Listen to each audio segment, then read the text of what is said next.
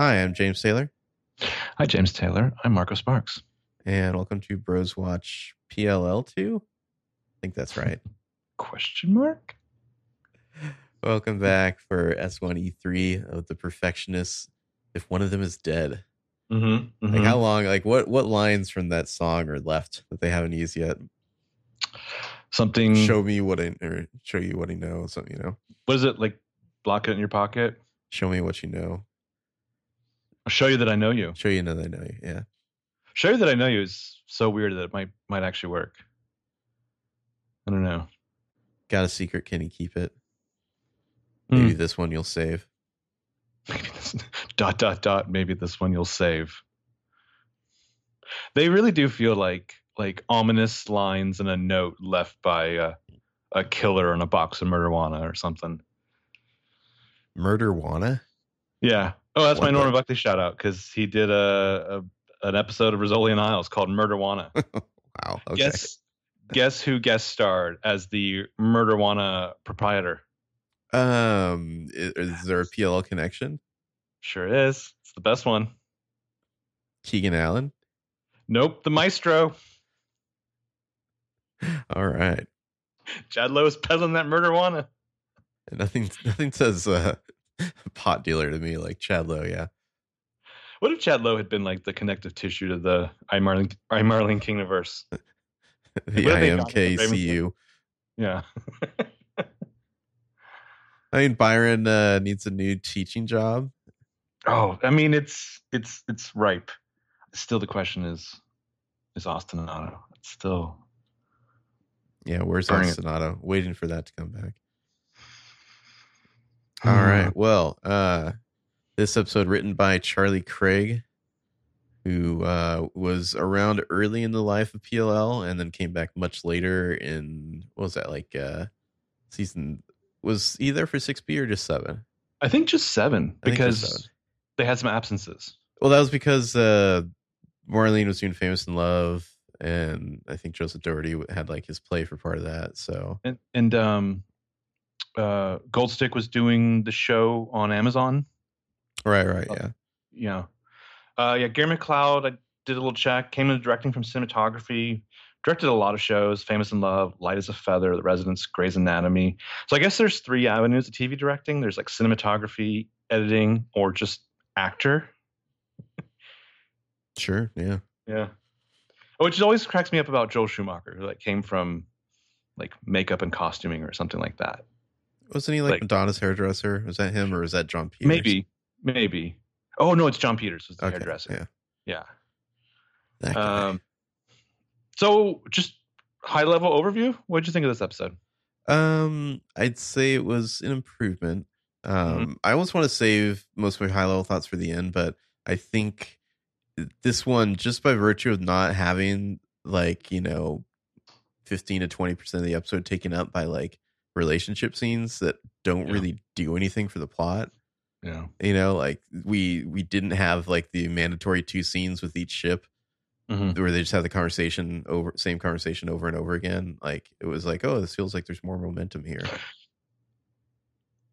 I have to wonder when this script was turned in if somebody was like, "What do we need these other characters for? Like, where's that going?" Because the well, show there were some seems... some kind of weird pivots here from like between last episode and this one. Yeah, um, but I mean, it's you know coming together more. I still have. Some some critiques, concerns, yeah, yeah. Big pivot.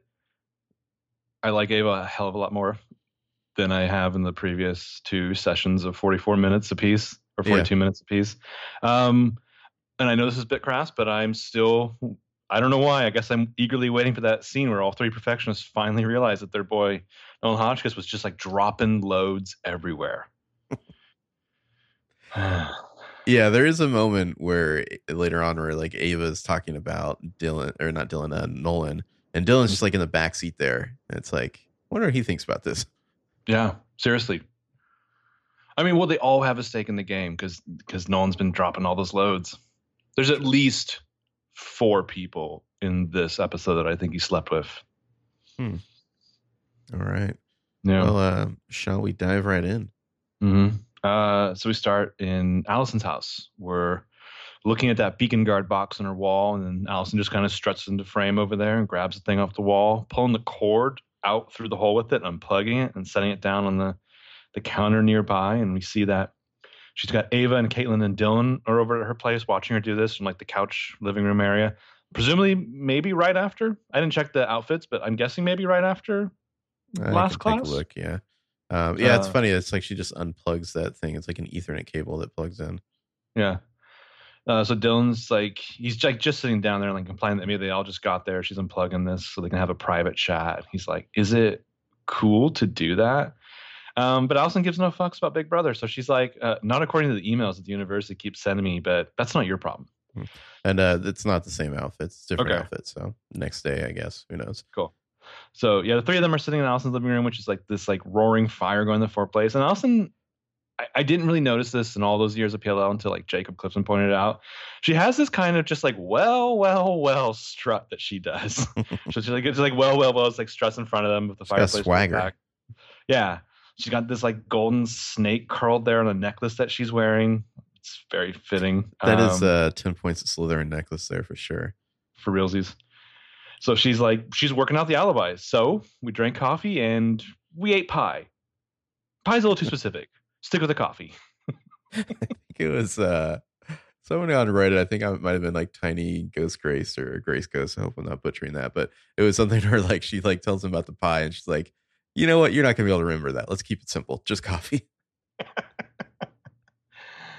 So he was like, Missus DiLaurentis. And she's like, Allison, you can call me Allison. I'm a T A, not a professor. I'm a little a cool bit of T A. Inf- yeah. A little bit of informality will help. I had to wonder, like, realistically, all this is going by. You've been invited to your T A's like life. They've taken excessive interest in your friends. Is she swinging a group sex attempt here? I would just be like, who the fuck is this lady? Yeah. Yeah, I would be grilling her so hard. Or like, really, like, have they not Googled her? Seriously. I think there'd seriously. be a lot on the internet they might find out about Allison DiLaurentis. You tell me there's not a, like a podcast started just like like loving her. For all mm-hmm. the people who worship like murderesses and stuff. Um, so Caitlin's like, Missus DiLaurentis, Allison, why did you say we were here with you that night Nolan was killed? Why did you lie for us? I don't know why this wouldn't be the next the, the same day. I don't know why you would wait twenty-four hours to have this conversation. Anyway, Allison's like, the Beacon Guard cameras in this area were down when Nolan was killed.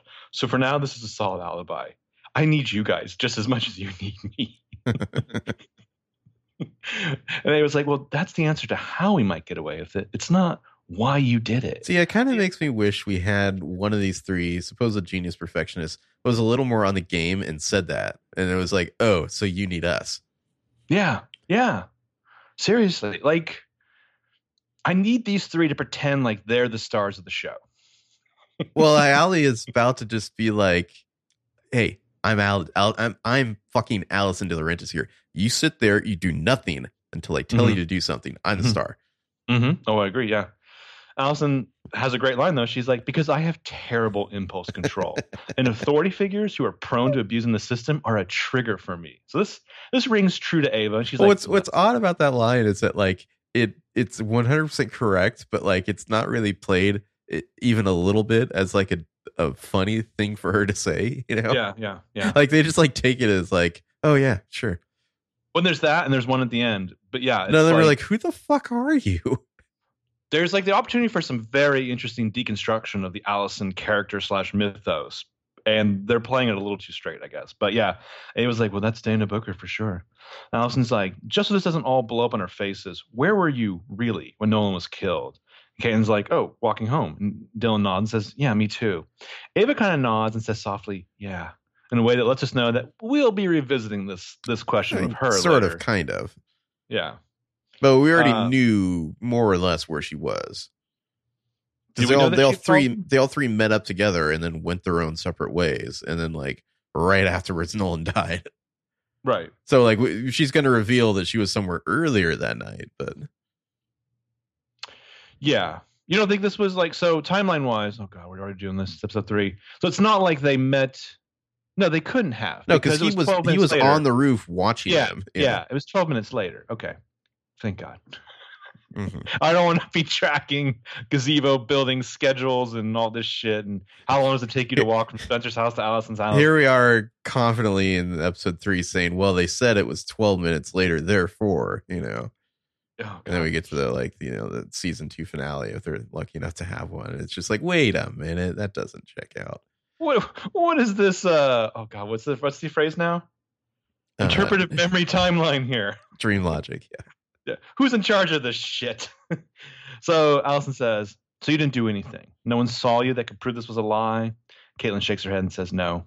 Ava just shakes her head with a little frowny face. Um, they've all like conveniently forgotten the other thousand cameras on campus. Yeah, sure. Dylan shakes, Dylan shakes his head and sighs. They all just like guilty as hell. And Allison can tell. She's like, okay, got any questions? And Dylan's like, so what do you want us to do? And I want Allison to be like, well, first of all, if any of you has like a malicious twin, this is a great time to admit that. Mm-hmm. But she's like, you? Nothing. I want you to act like nothing is out of the ordinary. And Kane's like, I don't know if I can do that. And Allison's like, oh, I think you can do anything that you set your mind to. And when the stakes are this high, you have to stick together. Wink. That's the theme of this episode. Mm-hmm. And it was, it was like, what are you going to do? And Allison's got a little smirk, some bravado. She's like, nothing I haven't done before. And Ava turns to Kate and they share this look like, welp. And it's like, nothing I haven't done before is a great open door for her to talk about her awesome past. Aren't they at least a little bit curious? You know? Seriously, like, I'm going to need some bona fides. I'm going to need a resume. I'm going to just sit there calmly, like you said, like, well, I goo you. Well, you mentioned the, the theme of this episode. It's been, I don't know, a little while since I did a P L L rewatch. Mm-hmm. I don't really recall there being themes to P L L episodes ever. There wasn't really that kind of show. It kind of depended on the writer, I think. I don't like, know. Uh, I just like there's a, a bit later on we'll get to that just did not feel like P L L at all to me. I'll say like when we did some of the rewatches of the early episodes and we went back to you and I talked about some private conversation the other day, but like we went back to like that early Doherty one. It starts at the park bench and it ends with Toey and Emily having a heart to heart in the street.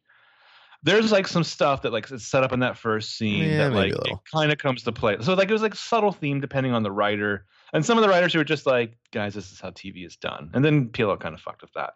But anyways, if we're going to get several of these scenes where Allison is mentoring these kids, I really need Sasha Pietersa to say at least once, class dismissed to these kids. I think she needs to say that after she's just like bludgeoned somebody to death with a fire poker. Yeah, yeah. Ooh. And then she points at something on a, on a blackboard with that fire poker. So then we move to Claire's study slash office.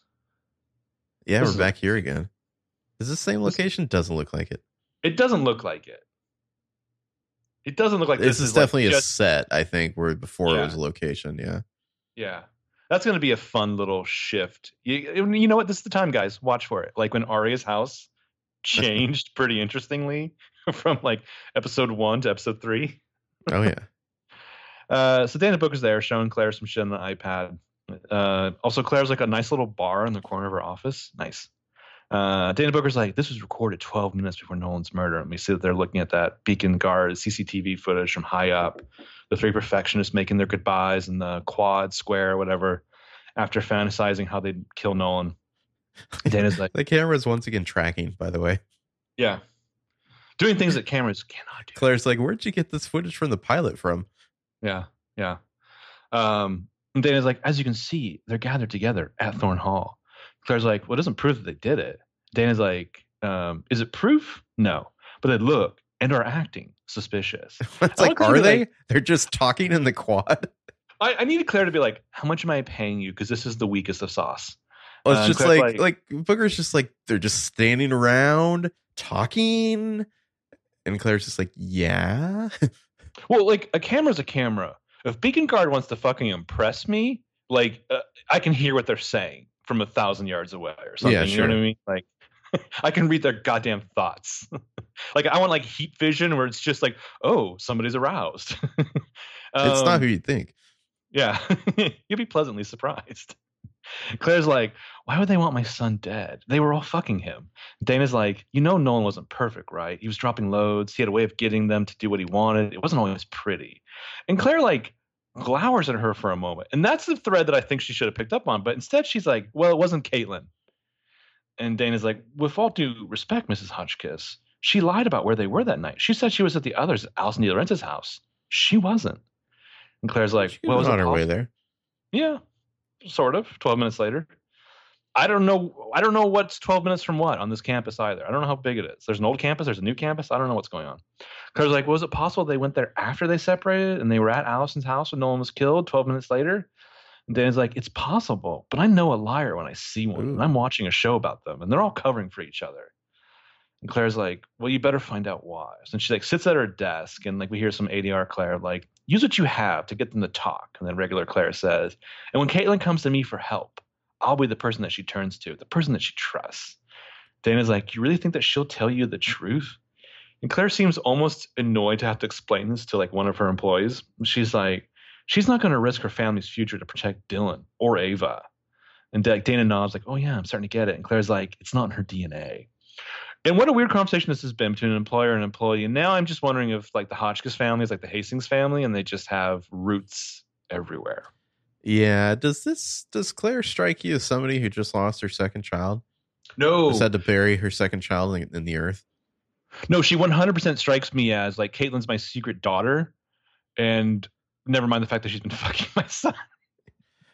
Yeah. Or I think she has. Like, doesn't it just seem like there's a lot of like hints that can be picked up on later there for that?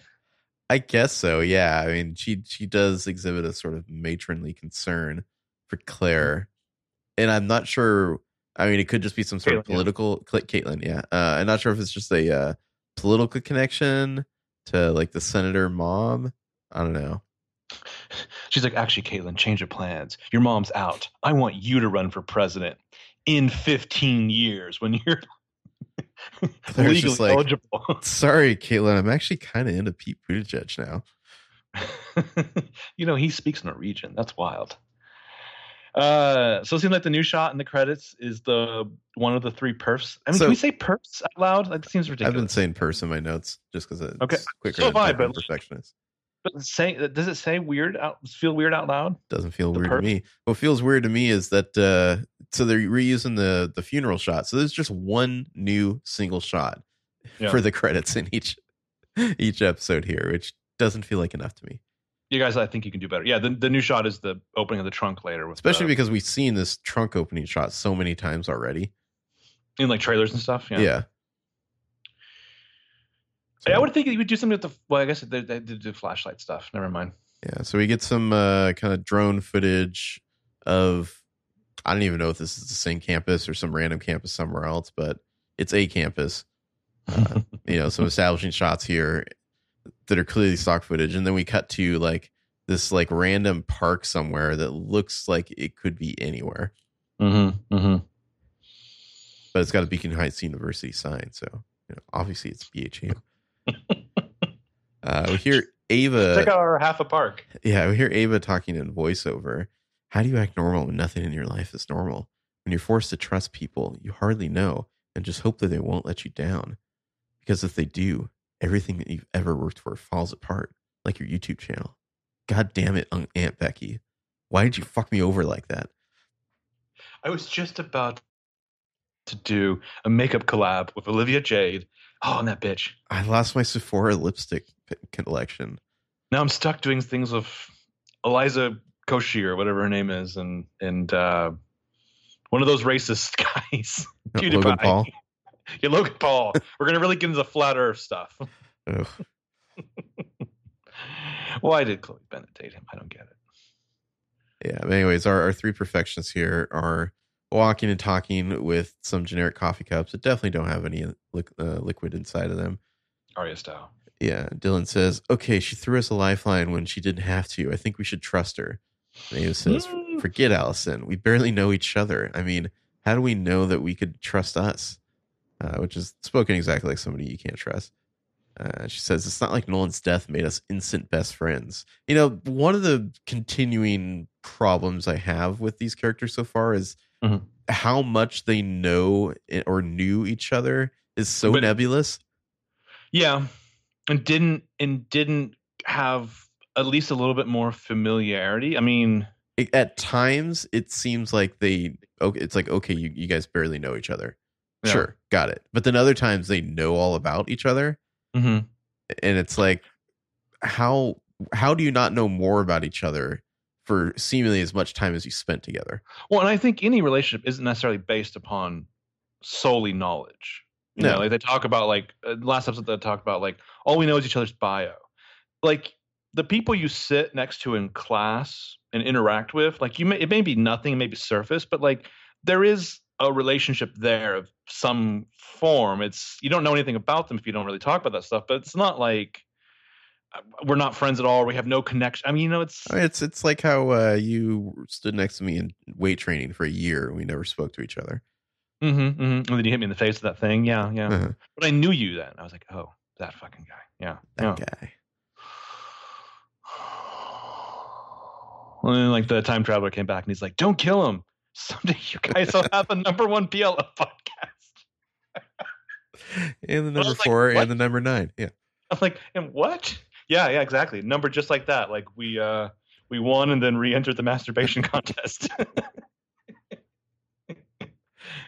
uh, anyway, um, where are we here? Dropping loads. Dropping loads. um, yeah, Caitlin, they, they walk over to this park bench and uh, like they're going to sit there. And Caitlin says, hey, do you guys want to sit here for a second? And Dylan says, I've got a few minutes. And Ava says, okay. So they sit down. And Caitlin says, so how are you two holding up? Ava's like, it sucks. And Dylan's like, yeah. Um, so you were mentioning it's frustrating, like, with all the A D R, trying to, like, keep mm-hmm. track of things here. Um, I definitely noticed more in this episode that Dylan has a way of kind of like a naturalistic delivery, let's call it.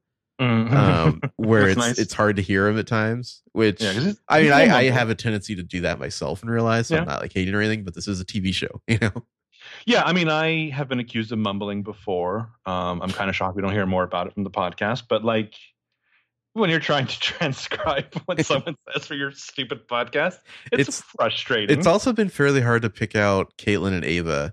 Um, at times, Caitlin, I think she has a little bit of, like, a Philly accent that slips through. Mm-hmm. Um, but at other times, they sound very, very similar. Yeah, there's a there's a little bit of how how I. describe a little bit of a bounce in, like, the personality that Sydney Park brings to Caitlin, where Sophia Carson, I don't, Ava's much more slow and her words just kind of pour out of her, you know? Mm-hmm. But yeah, it's, it's hardest scene, when it's like a one word response. Yeah. Yeah. In this scene though, you can definitely see there's, like, parts where, like, they're sitting and they're adjusting their seat and, like, you're hearing their voices, but you can actually tell their lips are not moving. This dialogue is from somewhere else. Which is weird because it's like, what exactly is the change? Yeah. Yeah, like, what are you shuffling in episode three? So, hmm. so yeah, they're sitting down. Caitlin says, it's like there's so much going on that I need to make a list to prioritize my anxiety. And Dylan kind of looks around so no one can overhear him. Little Ari move there. And he says, well, is priority number one on your list Nolan's stash? He really wants that weed uh, because that's number one on mine. And Caitlin says, yeah, if what he was holding over me gets out, it doesn't just ruin me, it ruins my entire family. And Dylan says, guys, our secrets are out there. Caitlin says, and they make us look guilty. And Ava says, what do we do? Uh, Caitlin's not sure. She looks at Dylan. Dylan says, until we figure out who has them, we get back to business as usual. And Caitlin says, speaking of which, you guys are meeting me at Student Union at three, right?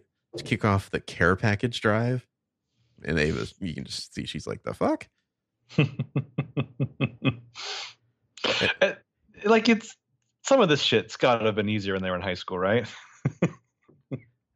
Yeah. Like, just generating this nonsense in the college setting, it's gotta be harder. Yeah, because college is so much less structured. Yeah. Yeah. Well, and you choose your own level of involvement. uh-huh. um yeah I love that Ava doesn't say shit here. Like, she just stares at Caitlin. She has no idea what she's talking about. And Caitlin's like, number two on my list of things to worry about today, getting like fifteen hundred care packages out to service people for Volunteer Day. She's looking back and forth between them, like waiting for them to jump in and say something. And she's like, you guys both agreed to help me. So I was really and- waiting for one of them to jump in and be like, I don't support like fascist oppressors, or, you know, like have like a really like hot, like super left wing take on this, but no. Yeah. Yeah. Or couldn't I just go personally put my boot on the uh, the neck of the oppressed in other countries for oil? Yeah, Dylan's like, yeah, because Dil- or Nolan forced me to, lol. And Ava's like, yeah, I kind of assume those deals are off now. I love it. Um, this is well, so it's like, like, so you guys like used to do this a lot? Like, did you so used you know to always... each other? Yeah. Like, you have had interactions. You can't claim that, like, oh, we're complete strangers. Like, you've got familiarity. But Ken's like, no, no, no. If I don't get these boxes out tonight, they won't make it to the singular ship. And he was like, I'm sorry, but I have my Vogue application video that's due. And she kind of pauses, like she's asking herself, what time is it? And then she actually says, what time is it? So Caitlin's like melting down. A vodka o'clock. Caitlin's like melting down. Caitlin's like, this is so personal for me. My mom's retired military. I'm picturing Which, Caitlin's mom as um, the like Randall Park character on Veep, who just mentions yes. military service constantly. Yes. It's what happened to him on Veep. I don't know. I, I'm like still on season four of that show. I, I love that show, but I don't have H B O Go right now, so I'm like way behind. I've I just watched the new one, and I'm so glad that show's back. I guess because he got fresh off the boat, so Chung is no longer running for for president.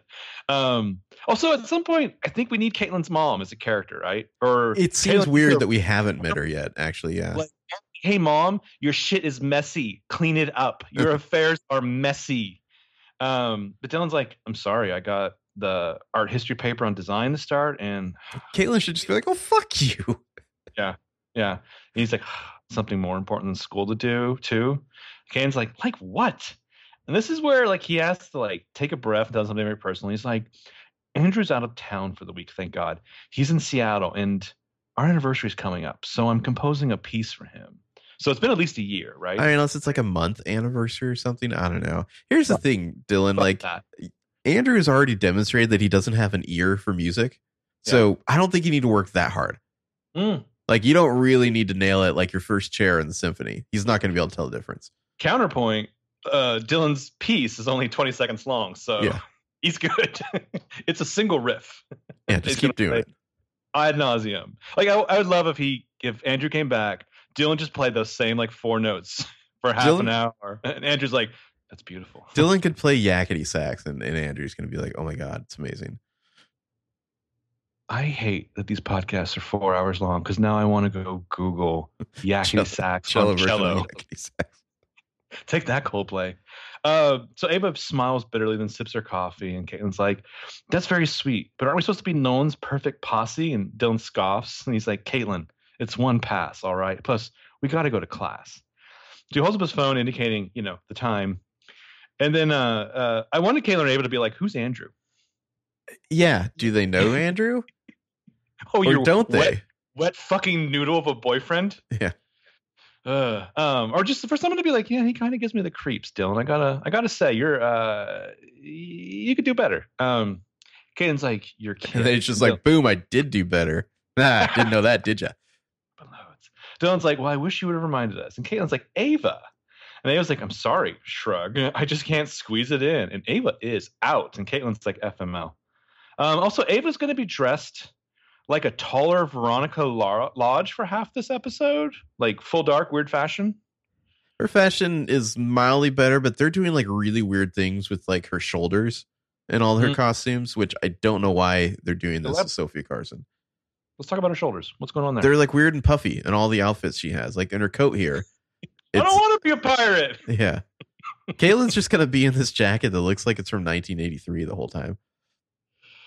Both her jackets are bizarre. Like this little capelet jacket is right. something. Yeah. Um, yeah. Anyway, that's that scene. This is, uh, you know, the, the theme of this episode is uh, them learning to be friends or whatever. And can they trust each other? Yeah. And then we're going to cut to a close-up of Mona. And Mona's saying, what the hell are you talking about, Allie? Like, she's just opened the door to her place and kind of steps aside in frustration, letting Allie in. Uh, it, I guess she just rang the doorbell or something and, and filled uh, Mona in on, on all the, the details, all the shit.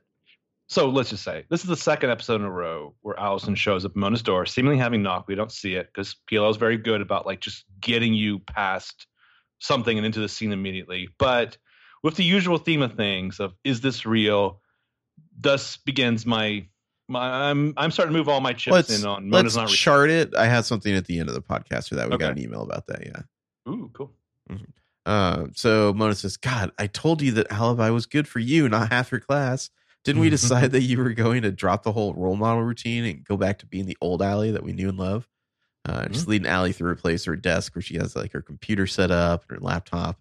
Um, do you think there's like a miniature walk and talk from like a Sorkin show? A little bit. There's a there's an element of that. I mean, it's not as long, obviously, but it's it's shorter, it's tinier, it's sexier. Yeah. yeah. And Allison says, "What? Lying, conniving, duplicitous." Mm. Uh, and Mona says, "Your words, not mine." Classic setup. Uh, she sits down at her desk in front of the computer. You can see she's getting frustrated. Allison says, "I told you, I'm trying to do what's right for these guys. I need your help, Mona." And Mona's kind of equal parts like, yeah, yeah, yeah. And maybe she's been dying for this. She says, "All right, what do you need from me?"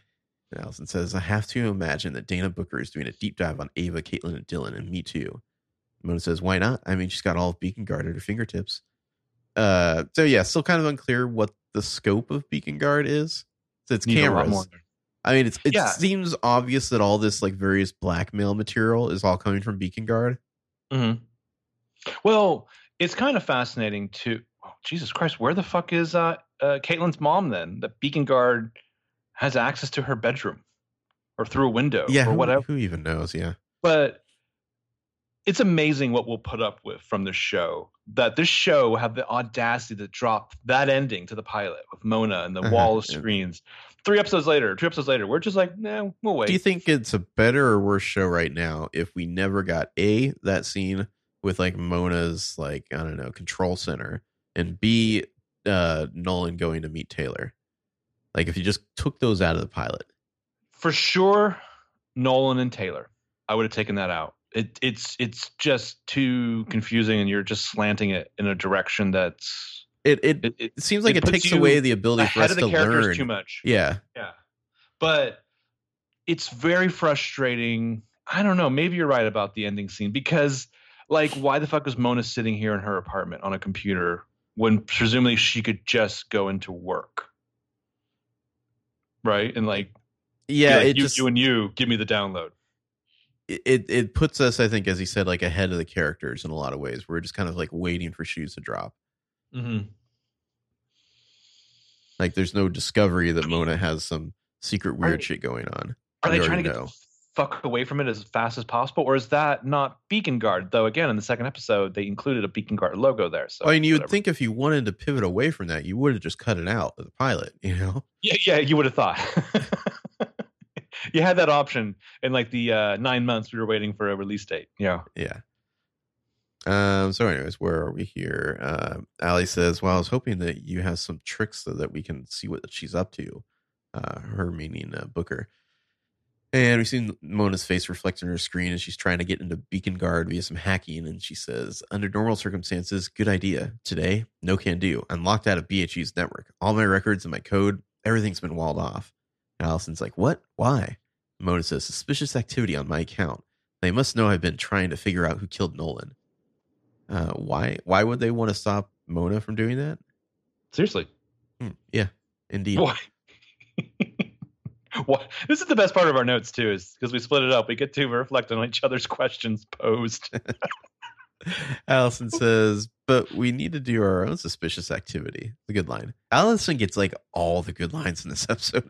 Yeah. Sasha oh. Peters is just like, give it all to me. It's clear she's the star. Yeah, like, no, this this episode is like so like Allison's the star, everyone else is like, you know, and orbiting her. This this this episode confirms the Perfectionist is all Cagney, very little Lacey. um it says, uh, "Well, right now there's only one database I still have access to." And she kinda reaches over beside her, uh, pulls out a big leather bound book. Hands it to Allison, and Allie stares at it, and she says, "B H E's yearbook? What the fuck?" And when it says, "Dana Booker is going to throw all the Beacon Guard she had, she's got at this. Uh, she's going to find out that you lied for your Alley buddies." So is that like an alibi joke? Like Alley, I don't know. Alley buddies? Uh, yeah. The only question is when. And Allison doesn't like this and makes some Allison face and kind of stares off. So Mona providing Allison with a yearbook, which gives her clues later... I'm just saying that's something your dissociative identity would do to guide it, you in your hero's quest. It certainly is. Yeah. Mm-hmm. Okay. So uh, I guess the next day we get uh, an establishing shot outside Thorn Hall. There's a bell ringing. Um, then we're in Allison's classroom. Allison's like holding center court in front of the podium as students are coming in, taking their seats, including Ava. In the foreground, in her like capelet, heading up to the stadium seats, her usual spot. Again, this is like what, the fourth or fifth class of the semester, if that. Yeah, uh, yeah. It doesn't seem. Also, it seems like this class meets every day. It seems like this is the only class that exists at B H U. Yeah, but like every day, that doesn't seem college-y. Um, Three times a week oh, at most, yeah. Yeah. Also, doesn't it seem like there's less students now? Like, do you think they dropped it because of the tragedy or because of the wildly incorrect reads on the, and then there were none that being tossed off? That's a good or question. The, the idea that you're going to show up in day one and do a thousand-page paper due the next day. Yeah, or a thousand-word like, paper. Fuck that. Yeah. Allison's like, good morning. And so one of the newly arrived students is Mason. And he heads over to a seat near the cluster of stars of this very show. And Allison's like, I know this is an easy time for any of us to return to classwork, but it could also be the best thing for all of us. Again, you've had at least one class since the return. So it's probably been a couple more days at least. Yeah. Yeah. So did you just do nothing? Well, she left her class last time. So. Yeah, good question. Did she come back, or she's just like, ah, eh, fuck it. Students will get the students will get the hint in a minute. I don't I'm headed to the bar. Yeah. um. So as Allison's talking, Mason maneuvers himself into like Nolan's old seat, like right next to Caitlin. Caitlin has this look on her face, like she's processing how to bring up this faux pas. Uh, before that can happen, Ava locks in on this vile act of taking this seat, like she's a Terminatrix, and she's just like, get out of his seat. And he looks over for a second, like before he like realizes she's talking to or about him. And he's like, what, what are you talking but about? But he has like a supreme asshole look on his face here. Like he knows think, what she's talking about. I think after this, I think my, my take was initially not so much. And then he doubles down. But he's already like smiling as he says it. Well, I think it's kind of a polite, like, oh my God, are you, are you actually bringing this up to me? Like, is this really like a crime? Is I don't know. This guy, crime? His whole move in this episode is like, suddenly I'm a massive dick. Yeah, yeah. I, I think he's a pathetic shit, but like, is this is this a crime? Like, anyway, so she's just like, get out of his seat. And he's like, the the seat is up for grabs now, right? I mean, come on. And Caitlin can't believe he'd be so insensitive. She's like, Mason. But yeah. Ava's not having any of this nonsense. She's like, get out of his seat, Mason. She turns into Dark Phoenix. And she fucking lunges at him um, in a class where there's plenty of interesting chatter. Thankfully, Dylan is there. He grabs her, holds her back, and he's like, calm down, calm down. And Mason, this is when Mason really gives her, like, in your face, bitch, look.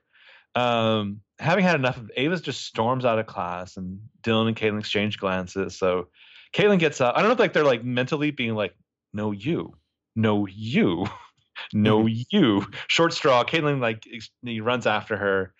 And like Dylan gives Allison a look like, okay, sorry, it's over now, takes his seat. And Mason, ever the bitch, gives Allison a look like, well, are you going to teach or what? Yeah, fuck yourself, Mason. But Allison's taking us all in with a look in her eyes, like tells you she probably knows the best way to like flay a motherfucker.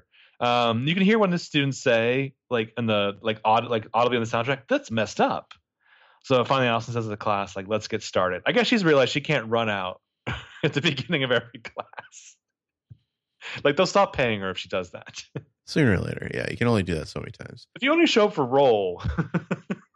Yeah. So then uh, outside, you see Ava's, like, running down the steps across the campus. Uh, Caitlin's following her, and you know, like, twenty feet behind, calling out, like, Ava, Ava. And then Dana Booker, out of nowhere, just, like, runs in and cuts her off. And she's like, shouldn't you be in class? Is something wrong? And for some reason, Caitlin doesn't say, hey, fuck off, and keep running. What, like, are you, a truancy cop? Yeah. She says, no, no, no I, I just, uh, I forgot a book. Like, Caitlin, you don't have to give her any respect. Like, this isn't high school. Yeah. You can you can just tell her to piss off. Mm-hmm, mm-hmm. And Dana says, well, you might be checking on your friend Ava. She seems upset about something. It's like, she's, fuck off, you whiny bitch. Uh, Caitlin says, there are a lot of people here who could have issues with Nolan, okay? So why are you so focused on us? Dana says, because I've been watching you, and thanks to Beacon Guard, I can see all the way back to when you first came to B H U, which is creepy. Mm-hmm. Unsettling. And, yeah. Dana says, uh, you know what's interesting? You three never spent any time together unless you were around Nolan. Like, so?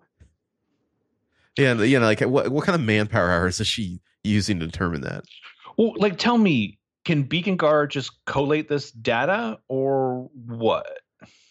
Yeah, I don't know, some sort of intelligent, uh, you know, image recognition where it can tell you that, you know, there's no video of these two without Nolan present just, or something. I've got a crisis suite. I've had like fifteen system analysis, like just like working night and day, working in shifts, but it's collating like collating the footage. It's Come like Caitlin, on. She's a rent-a-cop. You don't yeah. have to talk to her. Also, she is not the police. Yeah. That's this is like the big weird thing about the fucking show to me. We're not even pretending like the cops would be interested in this. Like, where is this an active investigation by police? Have they deputized her? I don't think that's how it works. Yeah. So, uh, and then Caitlin, uh, where are we here? Caitlin says, "All right, I gotta go to class," and she turns back. Then Booker calls after her and says, "What he, was he holding something on you?" And Caitlin turns back and says no. And Jane says, "Are you sure? Because something that would destroy your family uh, got out." And then, so you're saying that's the actual line? It just sounds weird because I know we've gotten a couple uh, tweets from uh, us saying that like the uh, closed captioning is not exactly accurate. No, this is before I got closed captioning, so okay. I was actually watching. Yeah. Uh, so Dana pulls out a pink folder from her purse and hands it to Caitlin. Uh, it's got some photos in it, including the one from Nolan's phone that he showed her in the pilot with like Caitlin's mom making out with the dude. Um, yeah, how did we never talked two weeks ago about how Nolan got this? I just assumed Beacon Guard, I guess. Mm, mm, makes sense. Caitlin's like, you know, her face is like, "Oh shit!" And Dana says, "Nothing stays secret forever." A dramatic push on Caitlin, kind of processing this fucked up shit. I just don't know why they bother to give Booker the time of day. I mean, they have to because it's a T V show, obviously, but I don't know how kids like the, the generation that's like younger than us that we interact with, the, you know, ten years younger, not generation, but like, I feel like you and I were probably raised certainly in that, that group of, of children is like, well, you have to mind your elders. And that was like advice that I always like soundly ignored because I don't know. You have to earn my respect to a certain I, degree. I but I don't like, know if that's a, a uh, singular generational thing. I think that's every generation.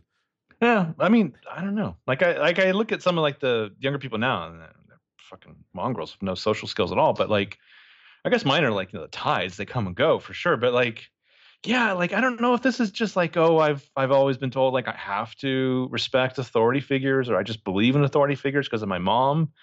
It's, yeah, you can just keep on walking. It just seemed like we needed a line of like somebody explaining how dangerous Dana Booker is. Like she could expel you if you don't cooperate, you know, just something to like let us know that like they have to deal with her.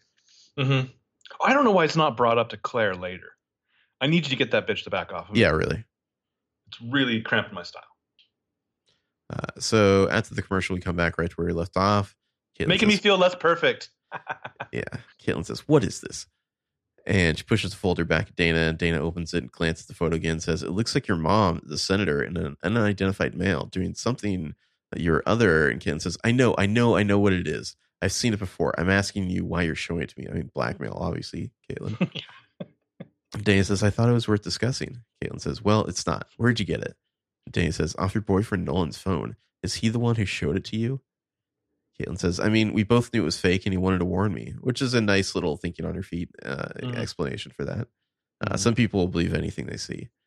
Dana says, "That's what interests me. The fact that some people would believe this is what makes it dangerous. Uh, if Nolan showed it to you, how many other people did he show it to?" And Caitlin says, "Nolan wouldn't." And Dana says, "I imagine you'd be willing to do anything to make sure that was true." And Caitlin's just like, "You know where I was that night, so stop harassing me. Now I really have to go." And she goes back to Thorn Hall, but we can see, like, you know, her face now that's turned away from Dana. She's freaking out. Mm.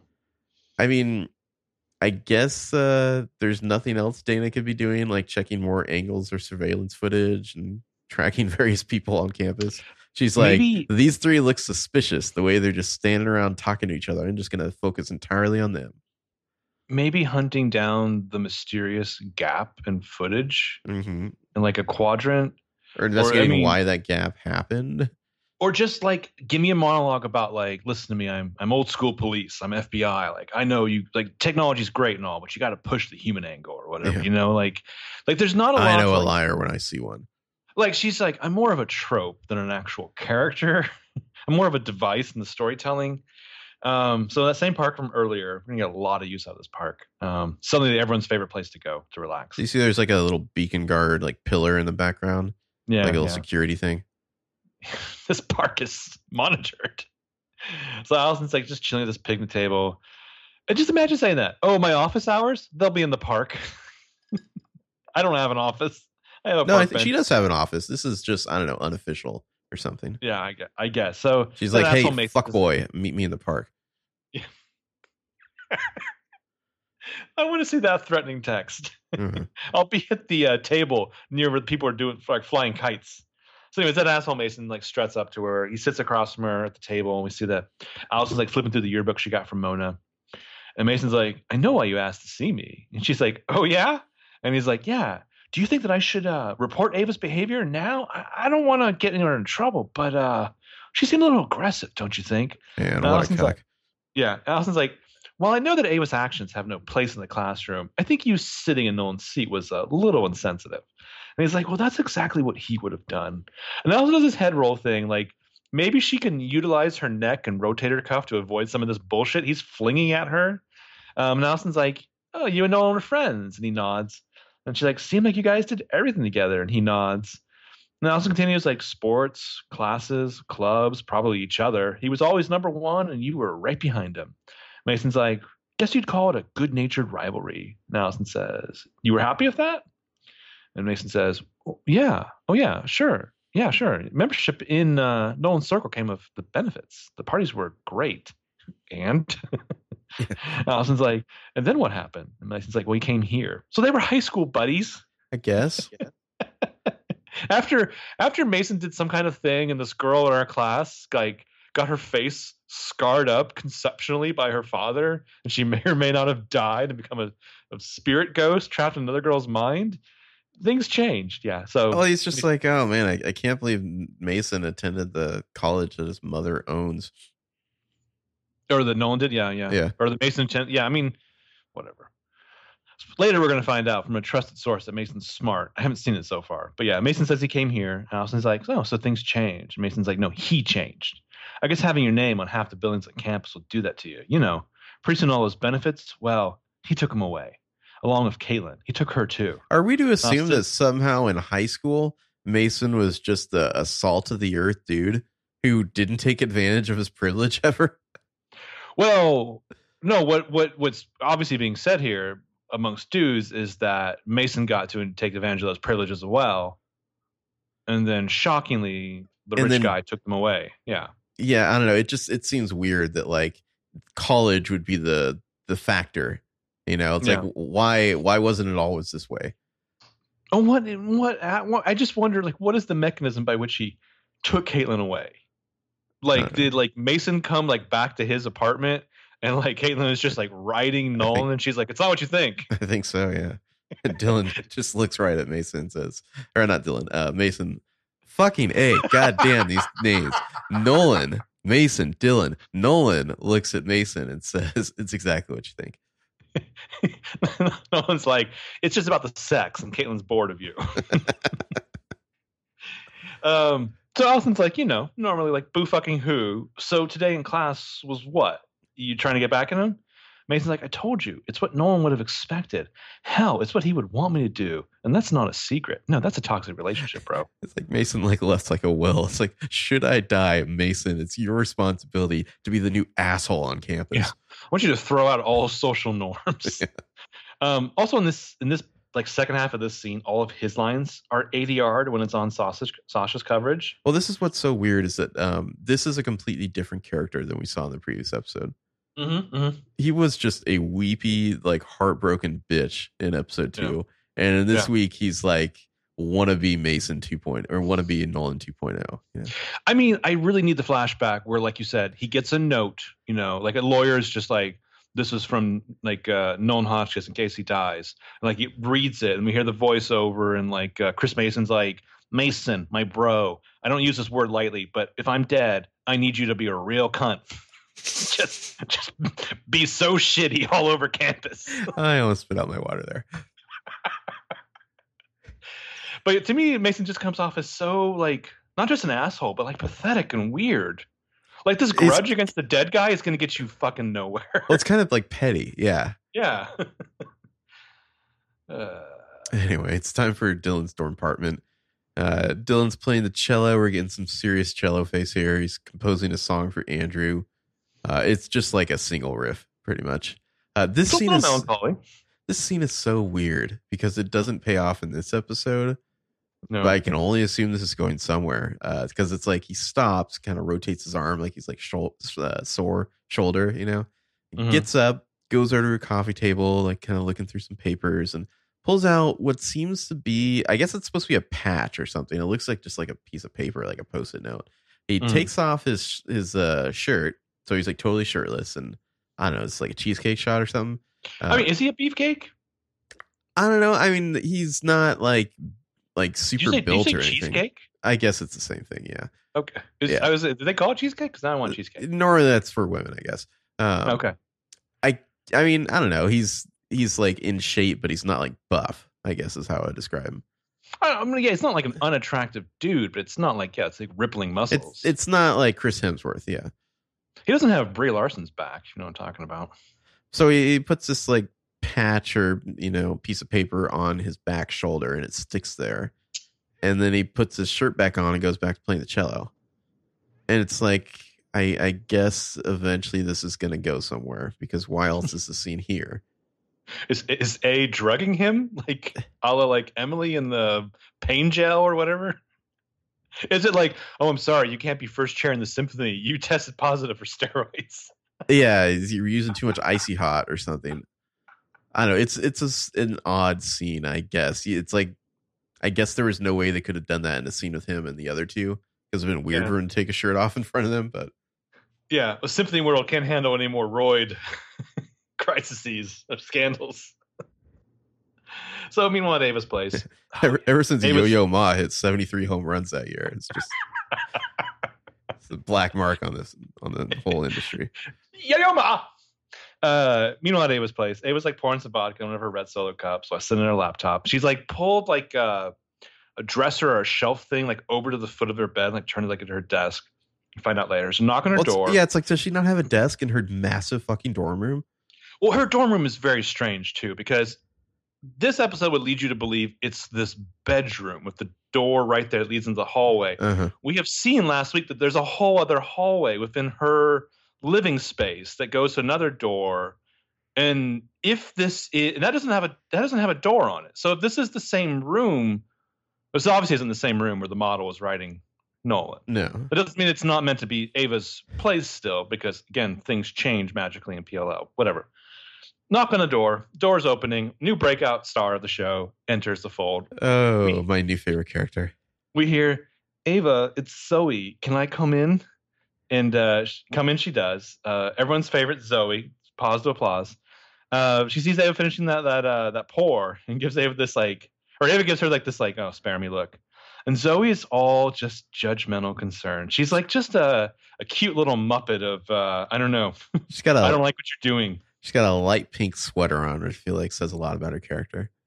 This is an actress named Roxane Stathos, who has like a single other credit on her I M D B mm. for something called Trinkets. So um, Zoe's all judgmental concern. And Zoe's like, you're not going to finish or you're not going to record your Vogue interview now, are you? And Ava sips and shrugs. And she's like, it's due tomorrow. And, they, and Zoe's like, yeah, but. And Ava's like, but what? Nolan died? Well, life goes on. And Ava like takes another sip, senses something in Zoe's vibe. And she's like, what? So he's like, also you're day drinking, which is something I've never seen you do before this week. And it was like, and you're wearing my coat, which is something I've I've seen you do a lot before this week. And so he's just like, oh, busted. Oh, wow. How did that happen? And he was like, keep it. It looks good on you. And so he's like, really? And he was like, mm-hmm. And so he's like, didn't your dad give this to you? And Ava gives her a look like maybe this is a thread she shouldn't be pulling on. Zoe's like, if you're being serious, you must be wasted. And he was like, well, I won't tell him if you won't. The score here is kind of great because it's like it's a little bit ominous and different than P L L. Like, like I feel like in this scene, Zoe has this look on her face like she's just realized she's entered the monster's cave and she might be in danger. And Ava says, isn't it like sorority rush or something tonight? And Zoe's like, So he's like, B H U doesn't have sororities, and it's a volunteer day, remember? And Ava jumps up now, like moving towards Zoe. She's like, great, so go do that and leave me alone. There's like real venom in her tone, but still measured. So she like backs Zoe into the doorway. And, and Zoe's like, Ava, I'm worried about you. And I can't tell if Ava's like looking down, uninterested in Zoe's concern, or if she's like staring right at that coat she just gifted her. But Zoe gets the hint. She leaves. And then like Ava contemplates what she's done as she shuts the door. You know, the one incongruous detail about Zoe is that she is wearing like thigh-high leather boots, mm-hmm, mm-hmm. which doesn't seem to totally fit her, I don't know. No, I would basic disagree. Girl. You think so? Like that look, that hair look, like she's going for something cute. Uh, I don't know. I got a real like, uh, what's uh, like Tina Majorino and Napoleon Dynamite. That was like the vibe I got from this character. Oh no, I'd I'd say she's a little more. She's read some. She's probably watched Ava's videos, so she's attempting a few of those fashion fixes. Sure. Um, yeah, I, I think she's there's a, there's like a a little more polish to her cuteness than uh. like Tina Majorino in that movie. Yeah. So then we get, I don't know. I just in general, what did you think of this upcoming scene? Cause I think I kind of liked it a lot. I, I thought it was okay, but okay. a little, I, I feel like I've probably seen this done before, I guess. It's like, uh, if the show had a little more legs and I knew these characters and I cared about them more and we were having fun, uh-huh. this could have been like Hannah's Dance. Yeah. Yeah. We don't know the character enough, I don't think, for it to land as well as it, it could. Yeah, so we get an instrumental cover of Lady Gaga's Just Dance starting on cello. A lot of money paid to the Vitamin String Quartet on the show. So this is going to be Ava's Vogue internship video montage here. Um, it's very interestingly shot. It starts with like kind of a shot of her like checking herself out in her compact, like the mirror of her compact. Then it like alternate between like close-ups of her face, particularly like her eyes or her mouth. And then like shots of the laptop as if the video is later playing full screen on the laptop. It's very weird. Um, and so Ava starts like, how am I the perfect choice for Vogue? Sighs. Lots of drinking, lots of pouring, or pouring or just like taking swigs from the bottle. So she like takes a sip from a red Solo cup, you know, and, and she's just like, how am I the perfect choice for Vogue? The perfect choice for Vogue? Choice for Vogue? I feel like I used to know the answer to that one. Who am I? I am a person. And like the cut here is like holding this like vodka bottle, like pouring some in her cup, making a little ooh face as she maybe spills it. And she's like, who am I not? And like there's some escalated drunk acting. Like, for example, the last question, she kind of pauses and like stares off for half a second, like really pondering that. Like, who am I not? And Ava says, I am not someone who asks myself to be defined by what other people think of me. By what other people think of me. Mm-mm. And she points off at other people, maybe meaning Zoe, maybe meaning what Zoe represents. And she's shaking her head like, nuh-uh. And she's like, no, sir. Mm-mm. Hmm. And then, and then that kind of mm-mm isn't like the red Solo cup. She takes another sip and she's like, I know that. And she high-fives herself, which is the most awesome, drunken, ridiculous antic ever. And she's like, that was good. Worthy of pouring herself another drink. I guess my thing with this scene is that I feel like everything she said there felt pretty generic. Like I don't yeah, really yeah. feel like I have a deeper understanding of her character after this. I just feel like I'm watching a drunk person kind of, you know, spout kind of these like general, who am I? You don't know who I am. Like, you know, like, I don't know. There's nothing yeah. like nothing meaty in there. I don't know if I'm picking her for my Vogue internship based on this video, yeah. but it's very weird that nothing in episode two, episode three, the return of the voiceovers from Ava and maybe a, a device by which we can assume they're originating from.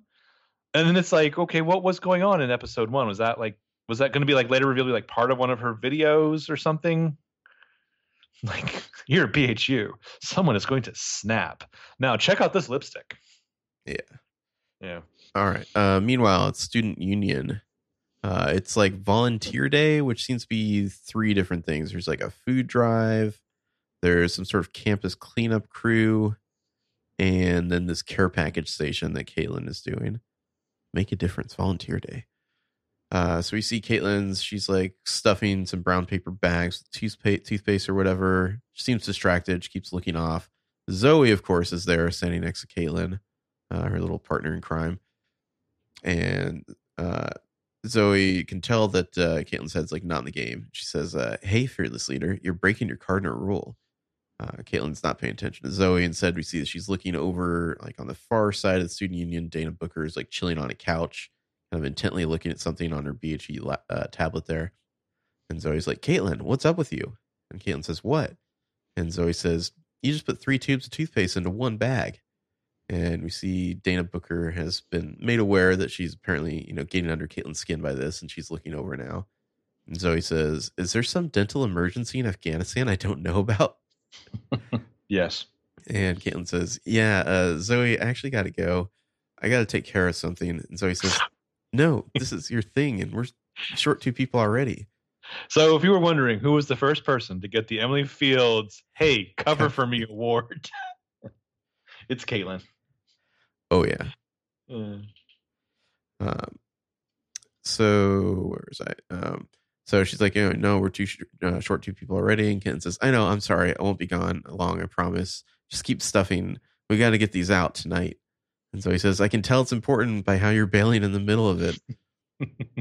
uh, What what is wrong with everybody around here?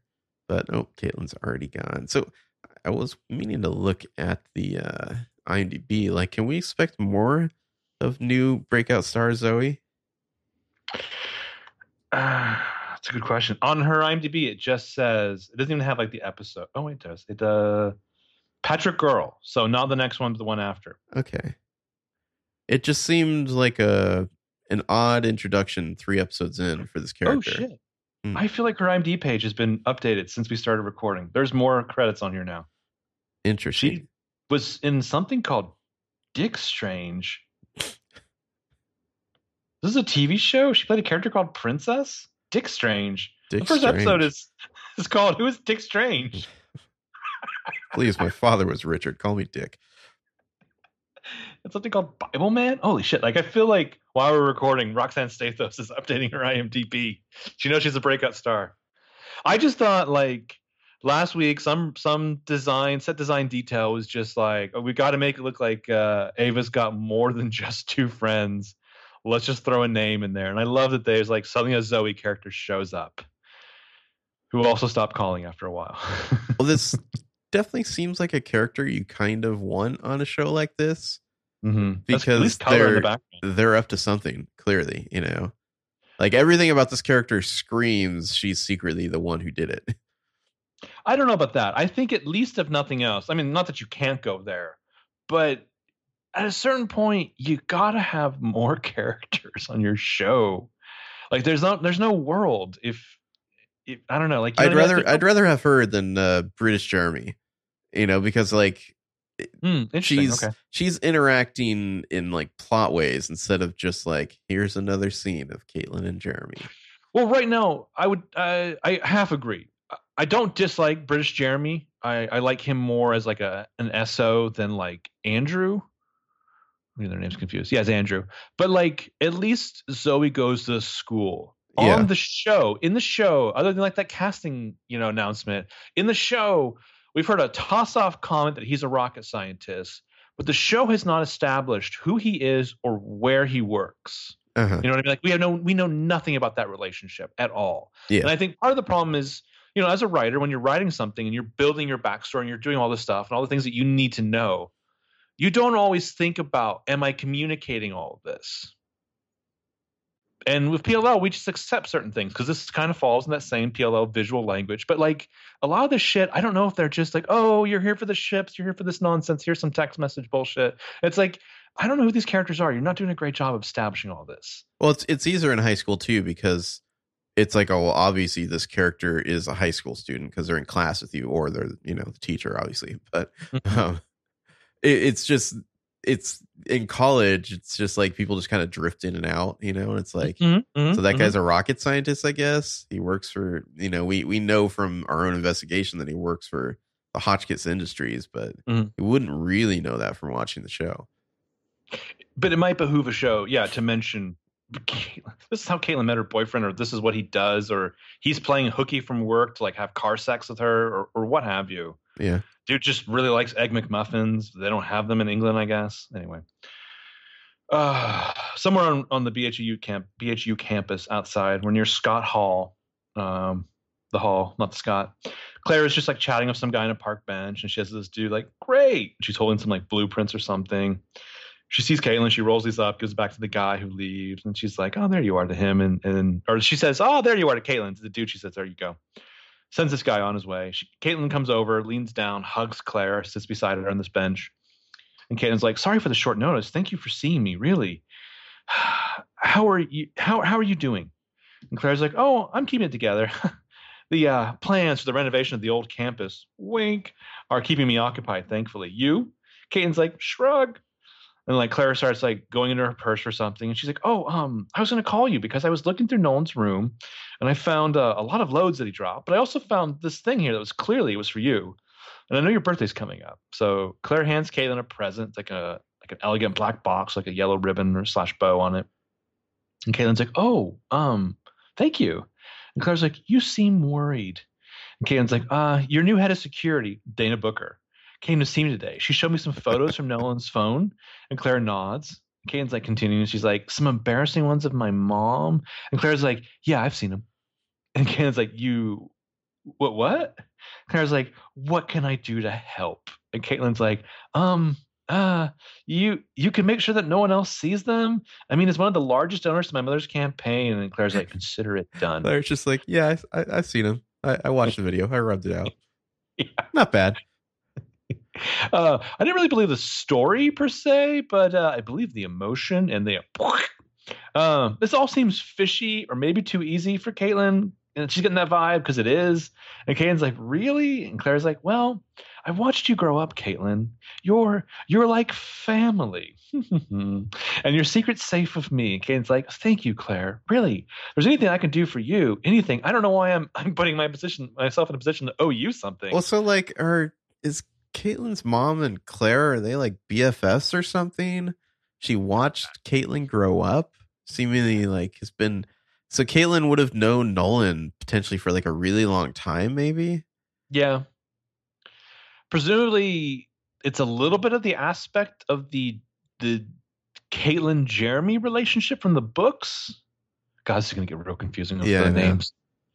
But, but like it's, it's, it's odd feel... because um Ava's so much more broken up about Nolan dying, but it seems like Nolan is potentially like, if not necessarily a childhood friend of Caitlin's, at least like one of those like your parents are friends who you know each other for a really mm-hmm. long time type of deals.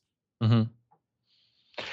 I I feel like, well, first of all, so I, I, I get the sense that they took more elements from the Perfectionist books and kind of shaved them off and crafted them, I don't know, montage style into something else, some kind of like found art object here, Dada-esque plotting.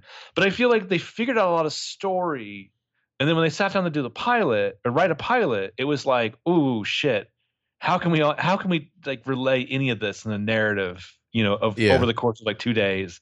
Like, how do you get into the Caitlin and Nolan backstory and how well they've known each other? Because they, I would guess, seemingly had a genuine relationship for a time and then broke up.